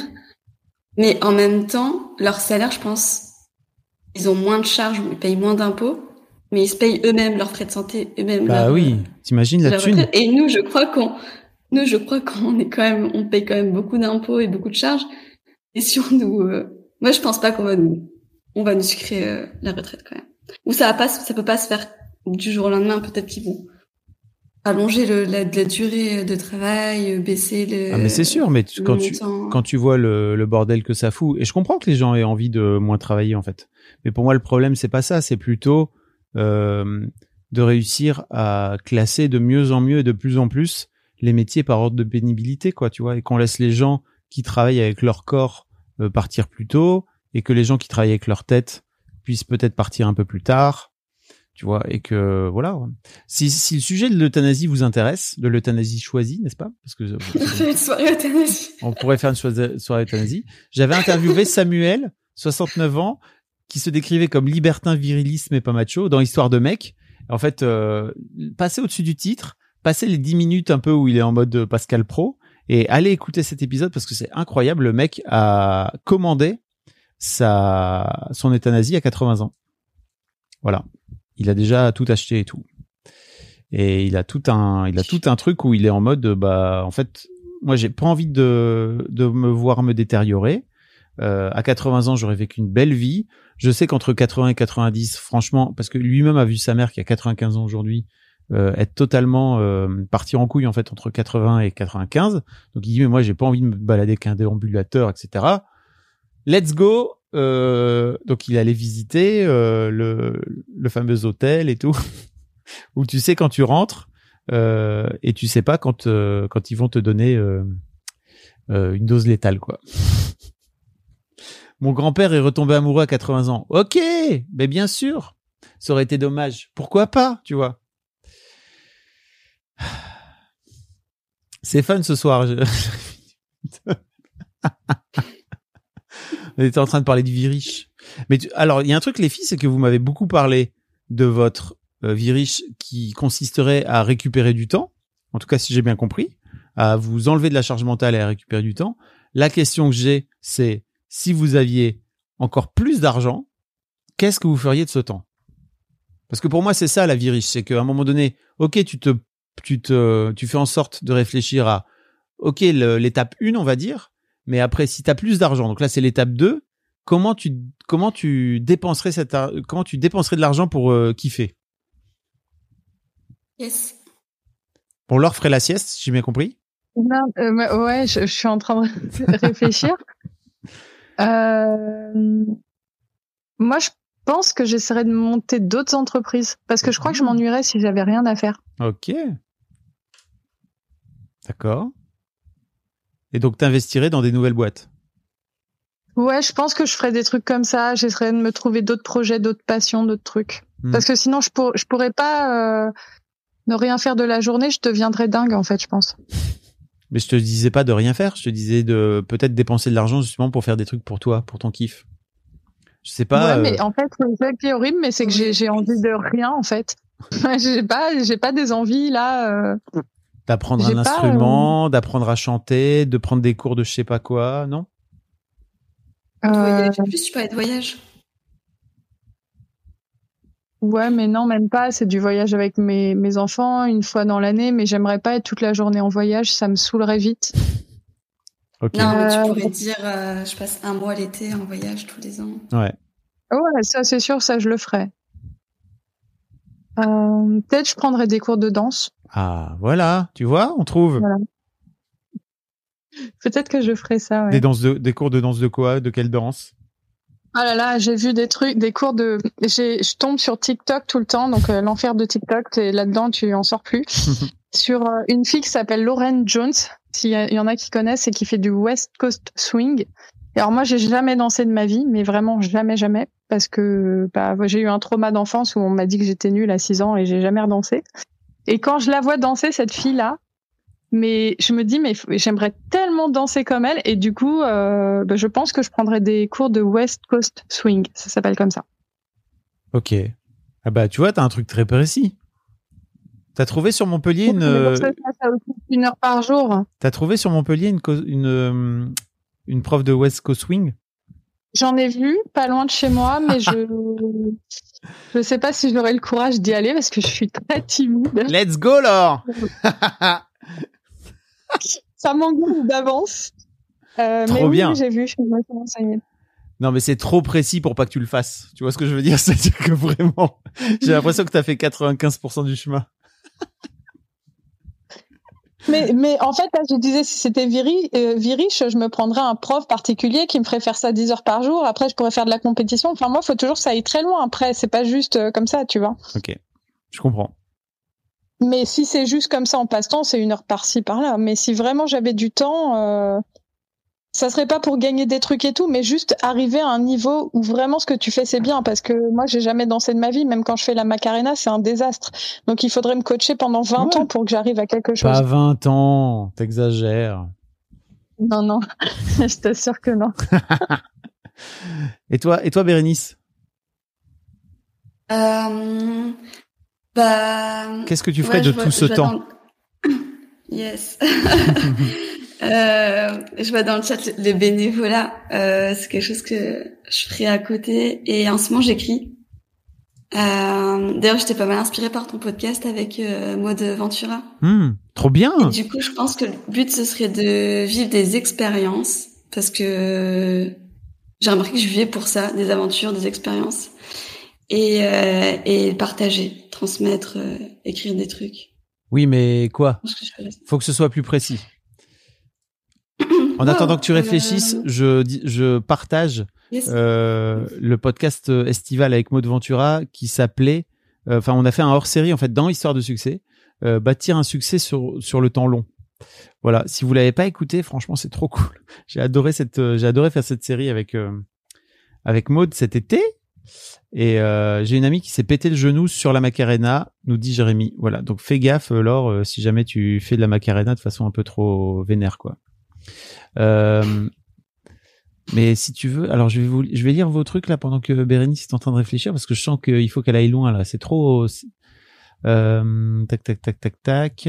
Euh, pas d'envie matérialiste, mais il y a plein d'autres choses. Il faut que tu creuses parce que forcément tu peux avoir aussi. des- C'est cool. C'est trop facile, je trouve, de de se dire ok, j'ai pas d'envie matérialiste. Il y a peut-être des envies matérialistes. En fait, t'es pas obligé. Comment dire T'es pas obligé de dépenser de l'argent dans des trucs matérialistes, mais tu peux dépenser de l'argent dans d'autres choses, dans des expériences, etc. Comme disait Bérénice. Manger dans tous les restos étoilés du monde. Voilà, par exemple. Après, euh, un masseur tous les jours, ça peut être bien aussi. Un massage tous les jours, excellent. Ouais, de, de une heure et demie. Une heure et demie tous les jours de massage, ça part. Très bien. Laure, franchement, ça, faut, pense que ouais. faut pas, faut pas te lâcher de trop, quoi. Tu vois, j'ai vraiment l'impression que t'es comme une petite Hot Wheels, quoi. Tu vois, dès qu'on t'a remonté un peu, c'est parti, quoi. Euh, juste Bah oui, mais- Flo. Salut, juste Flo qui dit, je me formerai à pas mal de métiers de l'artisanat. Je trouve ça trop une bonne idée. Je ferai du bénévolat et de l'éducation dans différents pays. Euh, Est-ce que tu as regardé Happiness Therapy? Euh, Non, je l'ai pas regardé. Enfin, je l'ai vu il y a trop, fort longtemps au cinéma, Euh, mais je l'ai pas re-regardé. euh, je crois qu'il est en ce moment sur Netflix, non C'est ça? Quand on a suffisamment d'argent pour ne plus travailler, finalement, on s'achète surtout du temps. Avec ce temps, on peut apprendre à faire plein de trucs qu'on n'imaginerait pas arriver, comme par exemple danser le West Coast Wing, c'est ça? Je viens de regarder les TikTok de Lauren Jones, c'était assez chouette. Ah bah voilà, tu vois, alors t'as déjà, t'as, filé le virus. Je Bah valide oui, le massage après, quotidien. tu disais quoi? Après, quand euh, on en regarde un, on en reçoit d'autres, et puis après, au bout d'un an, on a envie de faire du West Coast Swing. Let's go faire du West Coast Swing, Laure, franchement. Et l'année prochaine, on fait un débrief et tu nous envoies tes propres vidéos sur TikTok. Salut Ellie, bienvenue. Je passerai beaucoup de temps à jouer du violon et du piano et à reprendre l'orchestre. Tu sais, Mélina, ça me fait penser que euh, j'ai, je me suis fait faire un petit coaching là pour dans la formation pour l'argent et tout, et je me suis rappelé à quel point euh, depuis le mois de janvier, je parle du fait de de me lancer, de me reprendre dans le piano que j'ai joué pendant dix ans, et je crois que je me suis rendu compte que euh, il y avait un truc d'argent derrière et que ça me faisait chier de dépenser de l'argent dans une prof de piano et ça m'a fait chier de me rendre compte que j'avais encore des blocages par rapport à ça. Et franchement, je m'en occupe la semaine pro de trouver une prof ou un prof dans le coin de chez moi pour aller me remettre au piano. Et surtout ce Dans truc. le 20e, il y a une bonne école de musique euh, rue euh, des Pyrénées, Merci. à 5 minutes de Gambetta. Ah bah c'est chez moi. Merci Laure. Mais je voudrais je veux 50 pianos. je veux pas aller dans une école, je veux trouver un prof, tu vois. Parce que l'école Mais euh, c'est des profs, Ah, c'est des profs. Ah oui, d'accord. C'est oui, des profs c'est particuliers des profs particuliers. OK. Non parce que j'ai fait le conservatoire et tout, ça m'avait fait chier quoi, j'ai pas aimé. Si si si, j'ai fait Bah 10 après, piges de piano, j'étais super bon. J'ai arrêté à 16 ans parce que j'étais là, Euh, papa, j'ai plus envie. Après tout, je fais du piano pour toi et tout, va te faire foutre. Et mon père m'a dit, un jour tu regretteras. Je fais, Euh, non, je, je suis pas sûr que non et tout. Je suis là, bien sûr, je regrette aujourd'hui. Quel con En ayant fait 10 ans de piano, normalement, tu sais bien lire une partition, etc. Pourquoi tu joues pas juste pour le plaisir? Euh, parce que je sais bien jouer une partition, mais en fait, j'ai déjà j'ai pas d'éducation euh, à l'oreille. Et ça, ça me fume. C'est-à-dire que j'ai pas j'ai pas d'oreille, j'ai zéro oreille. Normalement, euh, Ça veut dire quoi? bah, je suis incapable d'entendre un truc et de le rejouer là. Ouais, mais ça, c'est l'oreille absolue. mais Il y a, y a Non. plein. enfin, Non, non, non, c'est pas l'oreille absolue. Il y a des tas de gens qui ont pas l'oreille absolue et qui sont capables juste euh, d'entendre les notes sans pour autant avoir l'oreille absolue, tu vois, et de faire en sorte de le rejouer, de tâtonner un petit peu, quoi. ça, ça se travaille aussi. hein. Oui, tout à fait. Je sais. Et c'est la vraie question que je me pose, c'est que il y a aussi ce truc un peu bizarre de à quel moment ça va me gonfler d'avoir perdu énormément de niveau par rapport à ce que j'avais à, à 16 ans et de me dire non mais en fait en fait j'ai pas envie de revenir tout en bas quoi, ça fait chier. Voilà. Chiant. Bref, c'est marrant. Euh, mais bon, c'est pas, c'était pas la question. Facile. Et la après, question. c'est que c'est autre chose que tu dois apprendre. C'est plus, c'est plus les partitions et tout. C'est comment composer en fait. Ouais. Ouais, mais ça, c'est, au- c'est encore autre chose, ça. Bah, c'est c'est grâce à ça quand tu sais les accords et tout que tu peux après euh, Oui. trouver en fonction d'une musique que t'entends. Mais si tu, tu peux faire 15 ans de piano, si tu fais 15 ans de déchiffrage euh, de partitions, Mm. moi j'en ai fait 5 ans et c'est pareil, je suis incapable de faire un truc à l'oreille. Bah ouais. Faut, faut passer au cours de composition en fait, je Mm. pense. Ah, au cours de, euh, ouais. Enfin, oui, pour moi, c'est surtout, euh, pour moi, c'est plutôt une éducation. C'est-à-dire que c'est plutôt une éducation qui, qui t'explique non pas comment déchiffrer, comme tu dis, mais aussi d'entendre la musique. Et je crois que j'ai eu des profs qui m'ont pas appris à entendre la musique. Voilà. Euh, Bérénice. Ah, il y a, de- il y a, qui d'autre Il y a du monde, hein. Ouais. Médine et Aruma. Allô? Allô? Salut. Non, pardon, je me suis l'huile. tu parlais de euh, de musique et, et si et vraiment non non mais euh, parce que évidemment que en fait au début euh, bah, c'est frustrant mais Est-ce qu'il faut rappeler, je crois qu'on peut rappeler d'abord que tu es toi-même prof de musique. Pour commencer. oui ah oui pardon ouais Pour oui les gens. ouais je suis prof et je suis violoniste mais voilà je, je fais du piano en fait pour le plaisir et, et le piano ça a toujours été pour mon plaisir en fait et le violon toujours plus euh, pour euh, pour euh, pour faire plaisir euh, enfin bon bref ça a été le pour mon plaisir beaucoup plus tard mais mais en tout cas euh, et justement et ça c'est hyper intéressant et notamment par rapport à la vie riche aussi c'est qu'en fait on se rend compte aussi que avec la vie riche en fait justement bah tu peux t'accorder des moments Mm. euh, de bien-être euh, pour toi et où tu vas te consacrer à des choses euh, plus euh, plus euh, culturelles, euh, plus artistiques, plus intellectuelles ou plus sportives, ou Mm. plus euh, et voilà et notamment bah, les instruments. ouais, c'est c'est si t'as si t'as joué et en même temps, ce serait super que tu reprennes justement. Ouais, je sais. C'est incroyable parce qu'en fait, en vrai, ça fait dix ans que j'y pense. Mais avant, j'étais sur Mademoiselle à fond et tu vois, j'avais aussi ce truc de non, mais en fait, j'ai pas le temps. Euh, je crois que en quittant Mademoiselle, c'est l'un des premiers trucs qui m'est revenu de OK, je vais pouvoir reprendre. Mais après, il y a eu le Covid et tout. Et, et après le Covid, il y a eu un peu ce truc de bah en fait, il faut que je m'occupe de ma boîte. Euh, il faut que je m'occupe de mon activité, donc je suis reparti. C'est trop intéressant quoi. Donc euh, ouais ouais ça et ça en fait, oui pardon.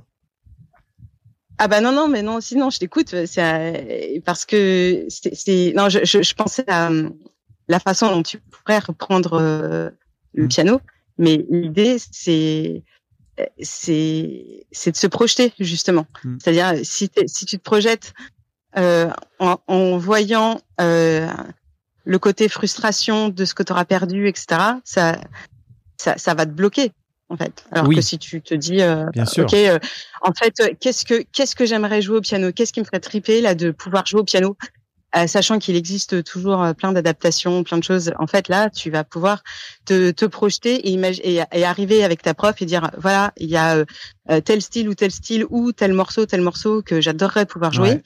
Euh, et, euh, et en fait, euh, tu reprends comme ça. Et en fait, euh, c'est c'est ouais, voilà. Bon, c'était c'était le petit Mais la je- petite parenthèse. je vois, en fait, tu vois, je vois exactement parce que par exemple la dernière année, avant de, avant d'arrêter, parce que j'en avais plein le cul de ma prof qui était une vieille meuf, tu vois, qui est, euh, et en fait je lui avais dit, mais je, j'étais allé acheter une partition de Queen et je lui avais demandé, je lui avais dit en fait moi je veux apprendre à jouer Queen quoi, tu vois, donc j'avais app- j'avais appris à jouer Bohemian Rhapsody, j'ai appris à jouer je sais plus Don't Stop Me Now, Bicycle, etc. Et en fait j'avais Ah, c'est pas mal déjà ça. Mais c'était Bah, cool, ouais. ouais. Mais tu vois, Ah, c'est top. bah ouais, mais en fait, euh, en attendant, à la fin, il y avait quand même le catch le samedi après-midi.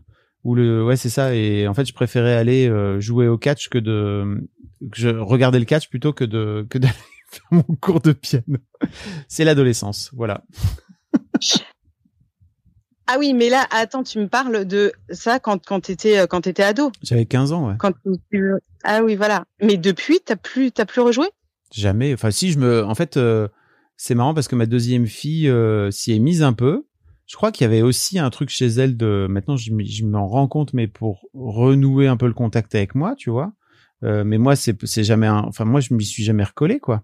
Et là elle a arrêté. Pareil elle a mon ex-femme elle a un putain de piano euh, électrique là euh, incroyable euh, dans son salon qu'elle utilise pour poser des cadres.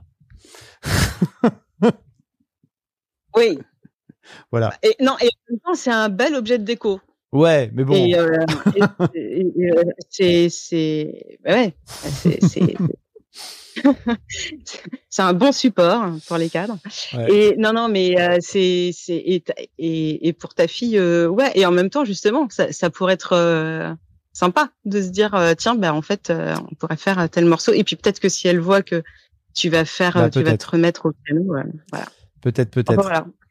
C'est très bon, c'est marrant parce que je crois, je crois que ça a à la fois à voir avec une peur de d'y retourner, une peur aussi de me dire mais en fait j'aurais pas le temps, et une autre peur vraiment où je crois qu'il y a un truc d'argent aussi et de me dire euh, c'est c'est de l'argent payé pour mes loisirs et en fait euh, je dépense pas beaucoup d'argent pour mes loisirs l'air de rien. Donc euh, compliqué. Ouais, parce que tu ne... ouais, tu parles. euh, Je sais pas si tu as beaucoup parlé de ta vie riche à toi. en fait. Bah, bah, euh, non. Enfin oui, ma vie riche. Enfin tu vois, je te disais tout à l'heure, ma vie riche pour moi c'est plutôt, c'est à la fois pouvoir, euh, c'est beaucoup de temps et de la, et de la liberté. Et ça pour moi c'est une, euh, c'est un, c'est un, c'est incroyable quoi. Tu vois, de pas avoir de patron, de pas avoir. euh, en fait, j'ai quasiment personne aujourd'hui à qui je rendais compte. Même mes clients en fait aujourd'hui ils sont ultra cool parce que j'ai quelqu'un en, j'ai quelqu'un en qui fait l'intermédiaire, tu vois. Donc, euh, et d'avoir un temps infini et de faire exactement ce que je veux, de pouvoir décider de me barrer euh, euh, en, en octobre. Là, je vais à Lyon pendant quatre jours euh, pour euh, interviewer des gens. Trop bien, quoi. Enfin, ça pour moi, c'est c'est une grosse, grosse. Mais du coup, c'est- ouais, mais là, tu parles de réorganiser ton temps parce que en fait, le temps, t'en as pas forcément beaucoup plus pour tes loisirs. C'est tu, tu Ah oui, travailles, mais tu, l'organises comme tu le veux toi. Oui, mais c'est pas encore la même chose que. Si si un peu, C'est- c'est-à-dire t'as raison, t'as raison dans le sens où je trouve que en fait le truc c'est que après je passe beaucoup de temps à travailler et le truc dont je me suis rendu compte par exemple la semaine passée, c'est que euh, finalement je passais très peu de temps et je dépensais très peu d'argent sur des loisirs perso qui n'ont strictement rien à voir avec le travail parce que souvent ce que je fais c'est des trucs qui ont sur lesquels je vais pouvoir euh, je sais pas investir du travail d'une manière ou d'une autre quoi. Oui, oui, bah Mes oui, loisirs, c'est de regarder des séries, c'est de lire des bouquins, c'est de, enfin, et ça, c'est mon loisir ultime, quoi. Je suis allé au cinéma tout à l'heure. Bah, je sais qu'à un moment donné, je vais pouvoir le remettre d'une manière ou d'une autre dans le travail, quoi, tu vois. Mais un truc, tu vois, qui serait totalement dénué de, de, de rapport Ouais, avec le et en travail, même temps- il y a et pas en- beaucoup. Oui, Mhm. mais en même temps, je et je comprends euh, et je comprends d'autant mieux que je pense que alors, personnellement, je pense que je fonctionne un peu pareil, mais aussi parce que je sais que euh, je pense que c'est quelque chose qui arrive quand ton métier te passionne. Oui.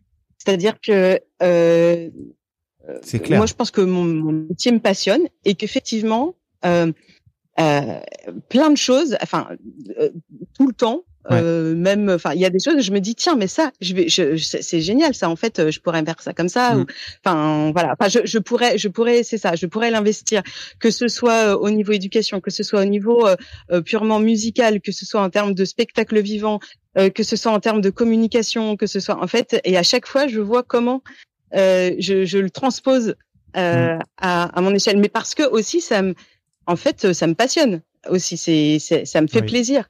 Donc quelque part, c'est du temps quand même pour euh, toi, pour ton plaisir et parce que tu fais ta passion. Donc c'est là où où c'est un peu biaisé par rapport à à à, à quelqu'un qui va travailler euh, sur son bureau ou qui va être euh, là où où, où, la, où le où- la, la distinction euh, euh, travail et loisir Sera est plus beaucoup nette. plus nette. Ouais, je comprends. C'est, euh, c'est intéressant. et d'ailleurs, et d'ailleurs, euh, d'ailleurs, euh, voilà, moi la première chose que j'ai dit, je me dis ah, la vie riche et tout, bah du coup j'aurais vachement de temps euh, pour euh, refaire, euh, pour me remettre euh, vraiment au violon, au piano euh, et tout ça. Et alors que bah donc c'est donc en fait je resterais quelque part dans le monde de travail dans lequel Ouais. je suis quoi. Et je pense qu'il y a peut-être un côté aussi comme ça. Sans doute, tu vois. Et, et euh, Shahor disait, tout, disait là, est-ce que c'est pas ça la rich life finalement faire des choses qui n'apportent rien à ton métier, ben c'est sans doute c'est sans doute un si je pousse un peu, c'est sans doute ça. Oui, il y a sans doute là-dessus sur lequel il y a sans doute ce truc là sur lequel il faut aller travailler pour moi quoi. C'est trop intéressant. Ah ouais.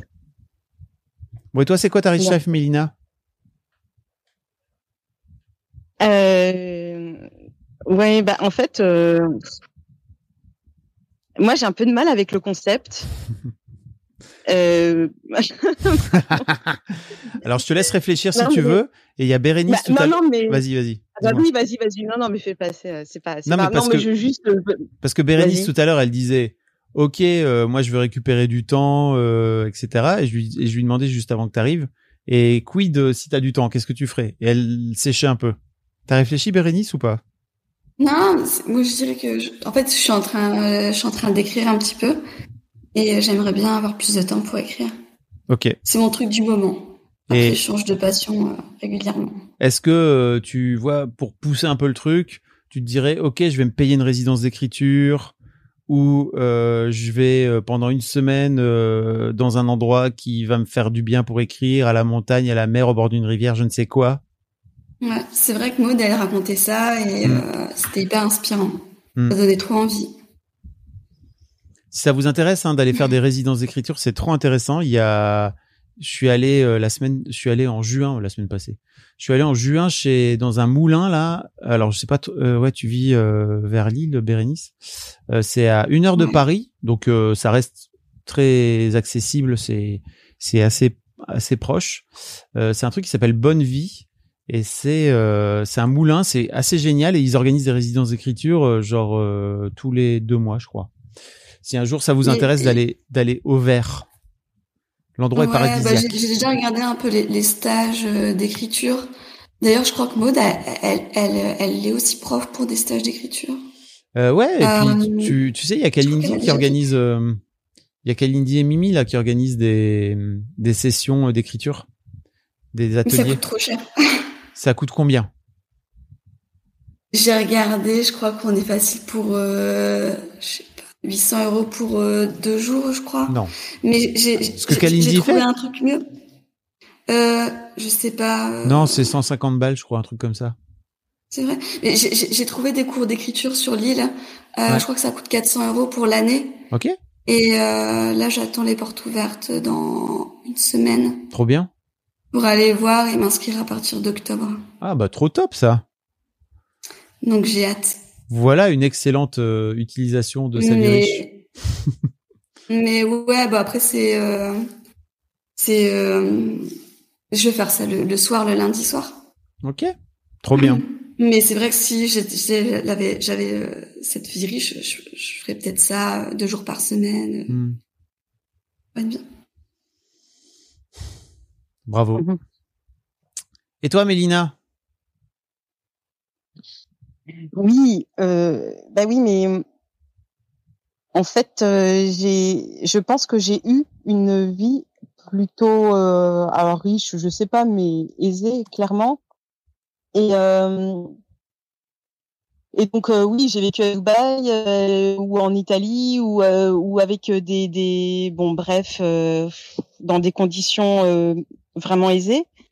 Et, euh, et pour autant, mais je, je, comment dire que je, je, je suis tellement heureuse d'être revenue en France dans Mhm. une vie normale. Et, et, et, et en fait, euh, et donc, euh, euh, donc peut-être que maintenant, si j'avais euh, cet argent, mais en fait, à moi, je, je serais euh, sûrement, je le, en fait, finalement, je le dépenserais différemment.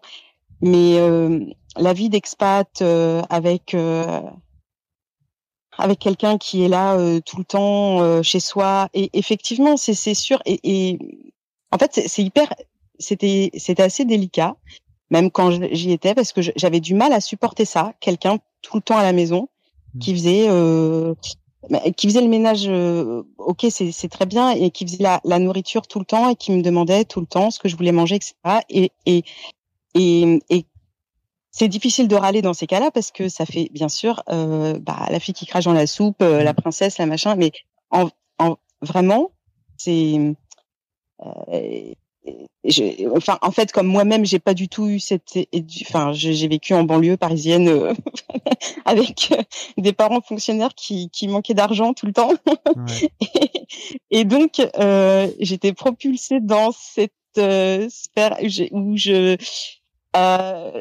me suis adaptée, mais mais en même temps, c'était pas mon argent, donc je et j'étais pas, je me sentais malgré tout pas vraiment en sécurité financièrement. Et donc la vie riche, oui, mais je trouve que attends, enfin, euh, c'est la vie riche à partir du moment euh, où c'est ton argent vraiment, où tu dépends pas de quelqu'un. Et, et c'est important de le préciser parce que euh, parce que ça dépend tellement du contexte c'est-à-dire que la vie riche, euh, oui, mais si tu es par exemple en couple avec quelqu'un qui te rend pas heureux, bah en fait, ta vie riche, euh, ça, enfin, elle vaut, elle vaut que dalle en fait. Enfin, c'est c'est c'est une prison dorée. C'est et puis c'est pas et c'est et et en fait tu n'en profites pas vraiment. oui. Voilà. Mais c'est parce que c'est mon petit, c'est mon, c'est ma petite expérience, mais voilà. Mais en fait, maintenant, mais je mélange, mais oui et non parce, parce que, tu mets la vie riche pour moi avec avec l'argent. C'est-à-dire que pour moi, la vie riche est pas forcément euh, très, va pas forcément avec l'argent. Tu vois ce ah que je veux ah dire? non, mais, mais c'est, mais c'est exactement ce que je mmh. veux dire justement. Ok. C'est-à-dire que la vie riche dans le sens euh, euh monétaire, argent, parce qu'on en parlait beaucoup depuis tout à l'heure. Mmh. C'était beaucoup ça, quand même, beaucoup euh, là-dessus. Euh, et que en fait, euh, attention, parce que parce que la vie riche, oui, mais ça dépend dans quel cadre. Et, et, et donc, donc là, je, en étant seule dans mon petit appart, très franchement, je le vis bien mieux. Alors, il y a, y a d'autres choses qui font que c'est pas forcément idéal en ce moment, mais en, fondamentalement, je sais que je suis plus heureuse comme ça. Euh, dans cette vie-là. Et après, euh, bien Mieux sûr, vaut être seul que mal accompagné, c'est ça que tu veux dire? Oui, oui, oui, oui, oui, oui, oui, mais euh, et avec de l'argent, oui, mais euh, c'est-à-dire que c'est vraiment plus du tout une question euh, qui se pose dans ces termes-là de juste avoir de l'argent pour avoir, enfin, pour avoir de l'argent. C'est-à-dire que c'est, c'est, voilà, c'est, j'ai, des idées. En plus, après, voilà, tu parlais de fonctionnement tout à l'heure. Euh, euh, comme l'or et le côté écureuil et je l'ai bien entendu et j'avais écouté son podcast et euh, et, et c'est très intéressant comme euh, type de fonctionnement. Euh, c'est vrai qu'en plus, moi, je suis plus du genre à, à dépenser l'argent quand j'en ai et à essayer de profiter des choses et et donc donc je pense que pour moi, ça fait plus montagne russe. Mais qui que, que, je le que je le gère. Mais euh, mais mais voilà. Mais c'est et, en même temps je préfère le gérer voilà toute seule que que dépendre. Et Moi, je préfère rester toute seule. non non mais pas enfin toute seule euh, oui enfin c'est c'est c'est tellement en plus c'est tellement sensible et c'est tellement quelque chose qui euh, qui part en vrille tout de suite euh, lors de la séparation de couple, c'est tellement un sujet majeur hmm. qui est tellement peu euh, exprimé que euh, oui, je, je, je, je, fais. En tout cas, c'est c'est euh, après un, un, un, un, enfin dans une deuxième vie, après un divorce, je, je trouve que tu te poses la question complètement différemment. Hmm. Voilà enfin en tout cas moi c'est mon cas. Je me pose la question de mon rapport à l'argent et de qu'est-ce que ma vie riche justement complètement différemment. Parce que la vie riche pour moi avant, bah, euh, dans mon mariage, euh, bah, c'était la vie que j'avais effectivement euh, à Luxembourg, à Dubaï, avec une belle maison, avec une piscine, avec une femme de ménage, avec tout ce qu'on veut. Et j'avais une vie qu'on qu'on pouvait sur le papier appeler riche. Bah, je Mais c'était pas ta vie riche, c'est ça non? Eh ben c'était pas oui et c'est pas en tout cas euh, avec le recul euh, c'est pas comme ça que je le je enfin c'est c'est plus comme ça que je le conçois hmm. que je la conçois. Voilà. Je comprends. Voilà c'est ma petite c'est mon petit témoignage. merci pour ce moment euh, femme divorcée C'est vrai ça, les petits jeunes. Vous savez pas tout ce qui vous attend dans la vie, hein. Là, profitez bien. T'as bien raison en plus. Je suis très d'accord avec toi. L'important c'est de, parce qu'en fait c'est ça aussi. et C'est toujours pareil, c'est la liberté. C'est important la liberté. Ah oui, bah oui, Ah oui. bien sûr, Aruma, évidemment. est-ce que t'es là? On Est-ce avait que des tu trucs à raconter à Rouma. Oui, je suis là. as des trucs à raconter, Aruma, sur ta vie riche Ouais, je peux raconter des, tri- des trucs. Je cherchais un moyen de le résumer et euh, je pense avoir trouvé. Ok. Euh, pour éviter de commencer par un monologue, ce serait me nourrir et nourrir. Alors, j'entends par là de vraiment parce que j'adore euh, tout ce qui concerne l'alimentation euh, et, et, et, et, manger Le en manger. général. Oui. Manger, fabriquer à manger. Euh, et euh, du coup, ben par là euh, passerait euh, tous les pouvoir dialoguer et euh, et euh, comment dire et avoir accès à tous les niveaux en fait de euh, du système actuel de nourriture.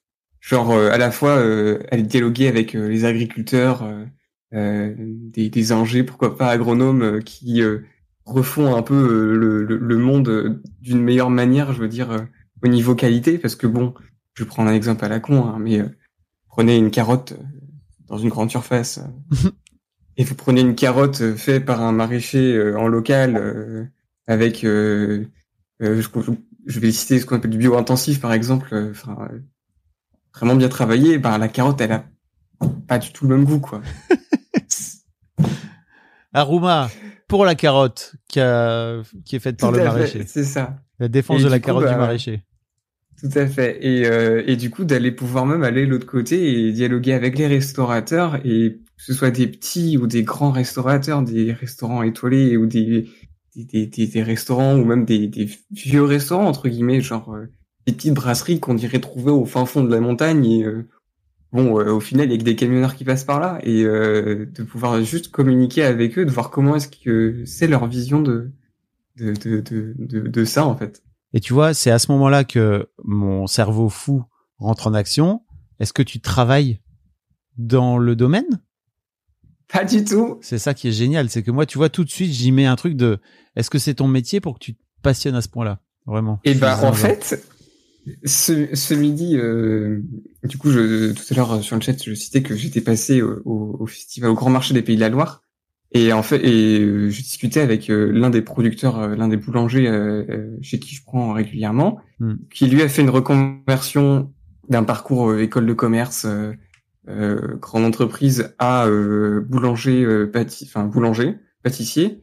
Et là, maintenant, il a une boulangerie spécifique dans tout ce qui est euh, euh, farine locale. Il travaille en pétrin manuel, donc euh, à l'ancienne, pétrin en bois. Euh, il fait, euh, comment dire, il pétrit euh, euh, à la main euh, sa pâte. Euh, et en fait, euh, et, et c'est hyper passionnant de voir ça. Et du coup, euh, bah, il me dit, euh, qu'est-ce que tu fais actuellement? Je lui fais, bah, actuellement, je cherche du taf. Et euh, je cherche du taf dans le quoi? Bah, je, je cherche du taf dans le dev logiciel. ok. Et, euh, et, et je lui dis, mais en fait, euh, quand je serai stabilisé financièrement, je pense que j'irai dans la food. Et il était là. Yes, on va d'accord, on a compris. Bah, c'est quand même. Ça, Quoi? C'est quand même le meilleur endroit où travailler, non? Dans la restauration Parce que tu peux travailler n'importe où dans le monde euh, et t'as toujours du ouais, travail. ouais, clairement. Donc en termes de stabilité, euh... alors certes c'est pas c'est pas des gros salaires et tout. Enfin après ça dépend où tu travailles, mais c'est oui voilà comme dit Shahor, pourquoi tu vas pas maintenant? Euh, tout simplement financièrement, parce que le, la, la- la- comment dire, euh, le, le salaire que je vais avoir, euh, comme je n'ai aucune formation, Ouais. euh, ne me permettra pas de pouvoir subvenir à mes besoins là en fait.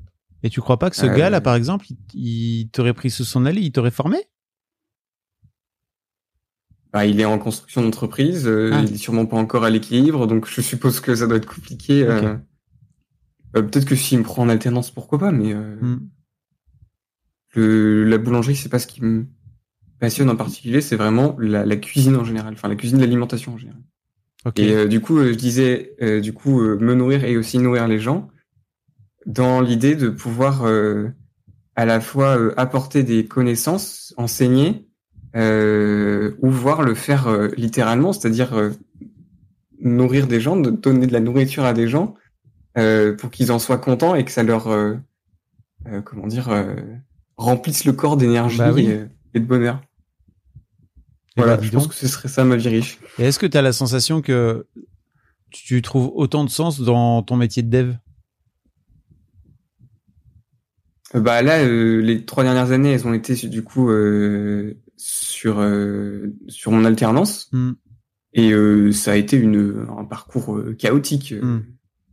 Euh, et clairement, j'étais seul. On m'a laissé seul. J'ai demandé de l'aide. On m'a laissé seul. Ouais. Et du coup, euh, personne n'était là pour aider qui que ce soit. Et en fait, j'ai fait appel à des, comment dire, à des structures euh, euh, qui sont liées professionnellement à, à, à l'alternance, pour pouvoir m'aider et faire respecter les contrats. Et en fait, euh, je me suis rendu compte que les respects de contrat, ils sont d'un point de vue euh, ben, juridique. Ils sont pas d'un point de vue euh, euh, émotionnel ou euh, d'aptitude, de compétences, de connaissances. Ouais. Euh, et du coup, ben, euh, j'ai juste abandonné le, la possibilité d'aide que pouvait avoir cette personne parce que ça ne correspondait pas à ce que, à ce que, à ce que je voulais avoir comme, Ouais, comme je aide. comprends. Il y a qui pose une question très intéressante. Est-ce que tu as déjà défini tes besoins du genre euh, un budget dont tu as besoin? Non, je ne regarde pas mes comptes en banque. Ah, très bien. Bah, écoute, euh, super. Parce Voilà, que c'est pour ça que j'ai écouté tout Histoire d'argent et que Bah je oui. continuerai à écouter. Mais et parce- que... Parce qu'en fait, comment tu peux dire que tu peux être stabilisé financièrement, je sais même pas ce que ça veut dire, euh, si tu sais pas combien tu as besoin. Ouais, j'ai une grosse, euh, j'ai une grosse louche. Mais euh, le- la louche, elle est un peu grosse, on va dire, C'est-à-dire en termes de. à 2000 je euros pense près. que- Ouais, euh, oui, c'est ça. c'est ça. T'as combien Ouais, t'as c'est besoin, ça. t'as besoin de combien? J'ai- oh, Non, bah du coup, je sais pas. Ah, Ah, si, je sais que j'ai bah, besoin tu dis que de t'as une au louche. minimum mon. J'ai minimum mon. Comment on appelle ça mon- Ouais, je pense que j'ai besoin de 1200. 1000 Ouais, plus que ça, 1300. Ok. Et il y a Mademoiselle Cactus qui disait pourquoi ne pas se former en cuisine pendant que tu fais du dev? Emoji, euh, petit petit emoji monocle qui regarde en l'air. Euh, tout simplement parce que je veux plus avoir euh, affaire euh, actuellement au système de formation et de, de scolarité. Ouais, après c'est pas, tu sais très bien que Mais quand, quand t'apprends, je- tu vois, si tu fais un CAP cuisine, euh, ça a rien à voir avec l'école, quoi. Ouais, ouais, je sais bien. Après, je sais que la possibilité, c'est de le passer en, en candidat libre. Hmm. Euh, ça se fait euh, plutôt bien. Et euh, il y a des formations accélérées en Ouais. sept mois, je crois, de mémoire. Ouais. Euh, et euh, mais après, je le fais pas de manière officielle scolaire entre guillemets. Euh, je le fais parce que je vais consommer des euh, comment dire des, des médias euh, qui vont parler de, de food Oui. euh, des documentaires, je veux dire des historiques. Est-ce que t'as vu Food Stable? J'espère. Chef Stable? Chef Stable, pardon, oui, pas Food Stable. Je je- j'ai binge ça les deux dernières semaines.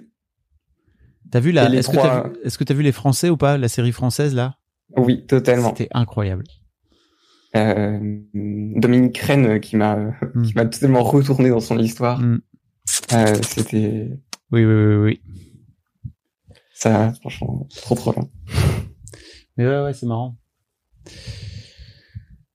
Je crois vraiment que dans cette période, il faut le plus possible, si on peut, aller vers sa passion, quoi, tu vois. Après, j'ai eu, tu vois, des gens de l'histoire de succès qui me disaient que c'était compliqué quand ta passion devient ton métier, quoi. Tu vois, parce que de ce fait-là, c'est plus ta passion. Et que parfois, J'ai aussi cette peur là un peu, Ouais. mais bon, euh, et que parfois, j'ai pas essayé, je peux pas dire. Bah oui, c'est ça.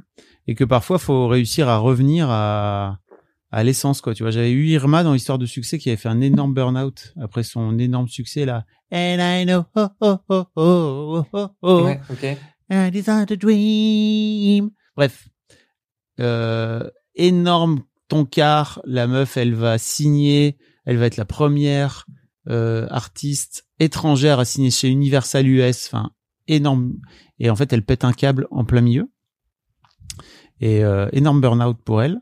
Et elle n'avait plus du tout envie de chanter parce que la chanson, c'était son métier, mais c'était aussi son hobby. Elle raconte dans l'histoire de succès, j'ai trouvé ça génial, comment elle a fait pour euh, s'en sortir et revenir aux bases et au plaisir de non mais en fait qu'est-ce qui me faisait kiffer quand je chantais toute seule dans ma chambre?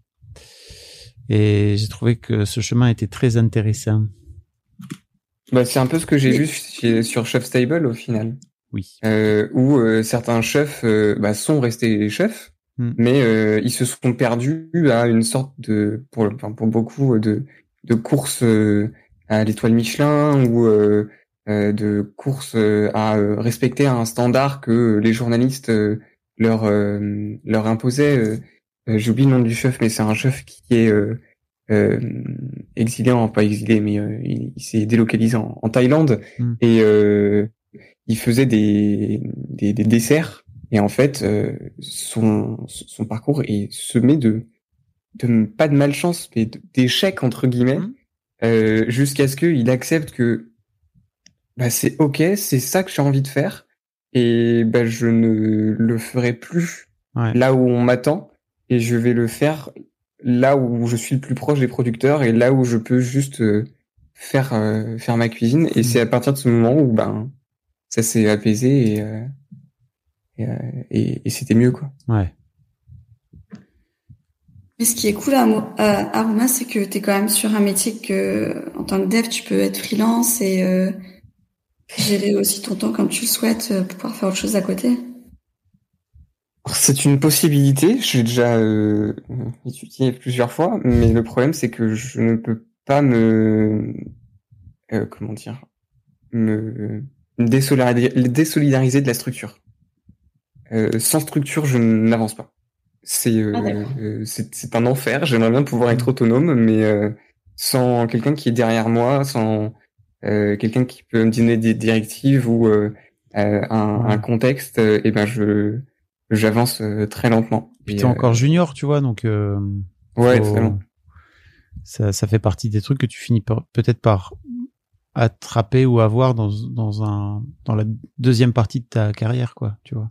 Oui, je pense que ça vient aussi d'une forme d'éducation. De, je vois que j'ai un, j'ai un pote là, son son père est entrepreneur et euh, ben lui, euh, il a fait euh, euh, un an à Epitech euh, en post-bac et euh, il a quitté Epitech parce que ça lui plaisait pas. Il s'est lancé en en solo, euh, il a trouvé des entreprises, euh, il s'est formé et tout.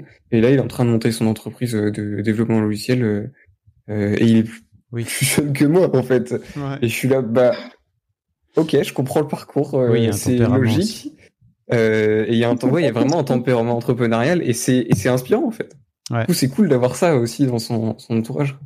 Bah écoute, C'est euh, peut-être parce que ça te passionne pas justement que tu trouves pas l'énergie de, de, de faire ça tout seul de toi-même. Bah, je pensais que ça me passionnait. good point pour l'or.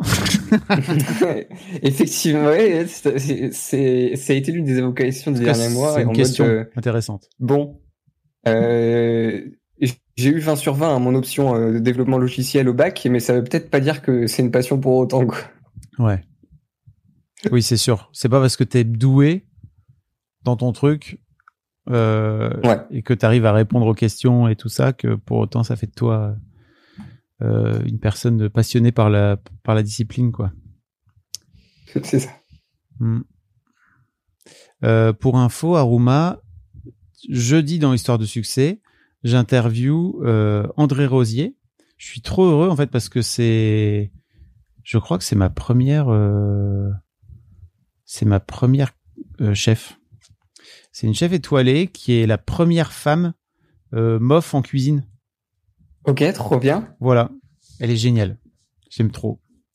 Elle, elle, a un, elle a un resto étoilé euh, à Biarritz et et elle a et en fait j'y étais cet été et c'était trop cool. On a fait une petite interview. Après j'ai emmené manger mes filles au resto gastro. Elle a, elles ont pété un câble. euh, je crois que ça les a vraiment déstabilisé grandement l'expérience. Euh, mais en plutôt en négatif, tu vois. Par exemple, pour ma fille aînée, c'était très très compliqué pour elle d'être là parce que c'était trop huppé pour elle. Enfin, c'était vraiment trop intéressant. Alors que le, le resto, objectivement, pour un resto, pour un resto euh, gastro, il est pas du tout huppé. C'est même plutôt chill, quoi, tu vois. Mais bon, effectivement, euh, on te sert bien et tout, tu vois. Mhm. Et ça l'a vraiment perturbé. C'était génial à- de, de vivre cette de lui faire vivre cette expérience-là. Elle, euh, pour le coup, elle pleurait à table et tout. C'était dur pour elle émotionnellement, mais c'était cool aussi qu'elle euh, qu'elle se frotte un peu à ça. Donc, euh, c'est, voilà. le contexte social de- du Ouais. restaurant qui, euh, qui l'a plus dérangé. Ouais, Ouais, c'est pas, quand, quand on le sait pas, c'est, c'est assez, euh, ouais. C'est assez dérangeant. Après, moi, je sais que je suis pas non plus. Enfin, il y a certains codes de restaurants étoilés où je suis en mode. T'es obligé de venir euh, sur ton 31 plus plus plus. Euh, Bah, bon, c'était- en fait, c'était euh, pas tu le cas, là, hein. Euh, non, ça, ça a pas l'air. Non, non, non, c'était pas le cas. Et puis tu vois, t'avais des, t'avais des familles euh, en vacances et tout. T'avais des gens en short. Enfin, tu vois, c'était, Mm. c'était, c'était détendu, mais effectivement, le, enfin tout, tout, en fait, la bouffe et tout ça, c'est gastro, quoi. Tu vois, donc euh, Ouais. t'as, les serveurs, les serveuses qui, qui jouent le jeu, quoi. Tu vois, qui font le taf. c'est intéressant. Et culinairement, je, je, je suppose que c'est poussé, enfin, c'est poussé à un level et ça l'a, ça l'a peut-être euh, Ça lui a fait euh, bizarre. déstabilisé. euh. Ouais, exactement. Et tu vois, par exemple, euh, elle est VG et euh, elle a osé dire qu'elle est VG, mais elle a pas osé Ouais. dire, par exemple, qu'elle voulait pas manger de poisson. Et sur le moment, et après coup, en fait, et moi je lui disais, mais t'es sûr que tu veux pas? Elle a dit non, t'inquiète et tout. Elle voulait pas déranger, c'était incroyable. Et je lui dis, mais Ah. tu sais, en fait, et en fait, elle dit, mais tu te rends pas compte, c'est cher et tout. Pour ce que c'est, c'est 80, tu vois, c'était 80 euros le, Ouais, le, menu, ce qui est pour un gastro avec euh, genre quatre plats, euh, c'était c'était pas cher quoi. C'est ok. Ouais, c'est pas, enfin voilà. Et je lui disais mais tu te rends pas compte en fait, euh, c'est 80 balles justement. En fait, ils sont là à ton service. Si tu lui avais dit bah non en fait moi je mange ni de poisson ni de viande, il t'aurait fait un plat quoi. T'es là ah mais c'était pas la carte et tout. Ouais, mais c'est ça. jamais euh, pensé à, à la faire venir dans le podcast sur le rapport à l'argent, justement Lina?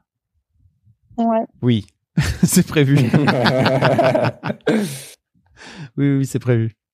Bah, du coup, dernier, dernier truc que je pourrais dire, c'est si jamais un jour vous allez dans un restaurant étoilé ou même dans un restaurant qui euh, travaille bien, n'hésitez pas à poser la question euh, au, au gestionnaire ou, euh, ou à la personne que vous allez euh, que vous allez avoir au téléphone de s'ils peuvent adapter en, en VG ou toute autre version euh, d'enlever le fromage, euh, d'enlever Hmm. euh, certains légumes, Ouais. de donner les allergies.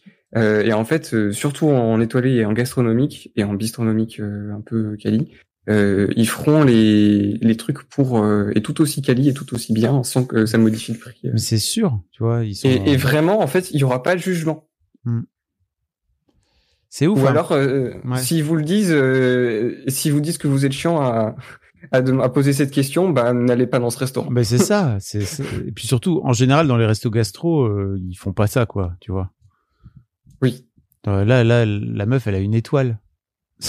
Je veux dire, elle va pas. C'est pas parce que tu vas venir dire que t'es VG qu'elle va te, elle va te cracher dessus, quoi. C'est impossible. Au contraire, pour certains chefs, avoir ces euh, Contraintes. Ces contraintes, euh, c'est plutôt une bonne chose Ouais. parce que là, ça leur permet de revoir les menus, de Mm. euh, d'avoir euh, de nouvelles idées et de présenter de- des nouvelles choses à, à leurs clients.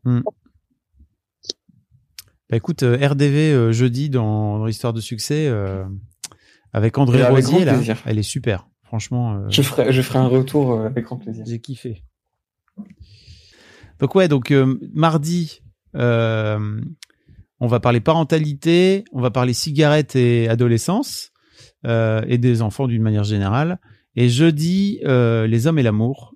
On va on va parler de du rapport entre les mecs et le grand love. Euh, en attendant, merci beaucoup d'avoir été là. Je vous fais des je vous fais des gros bisous et je vous dis euh, à bientôt.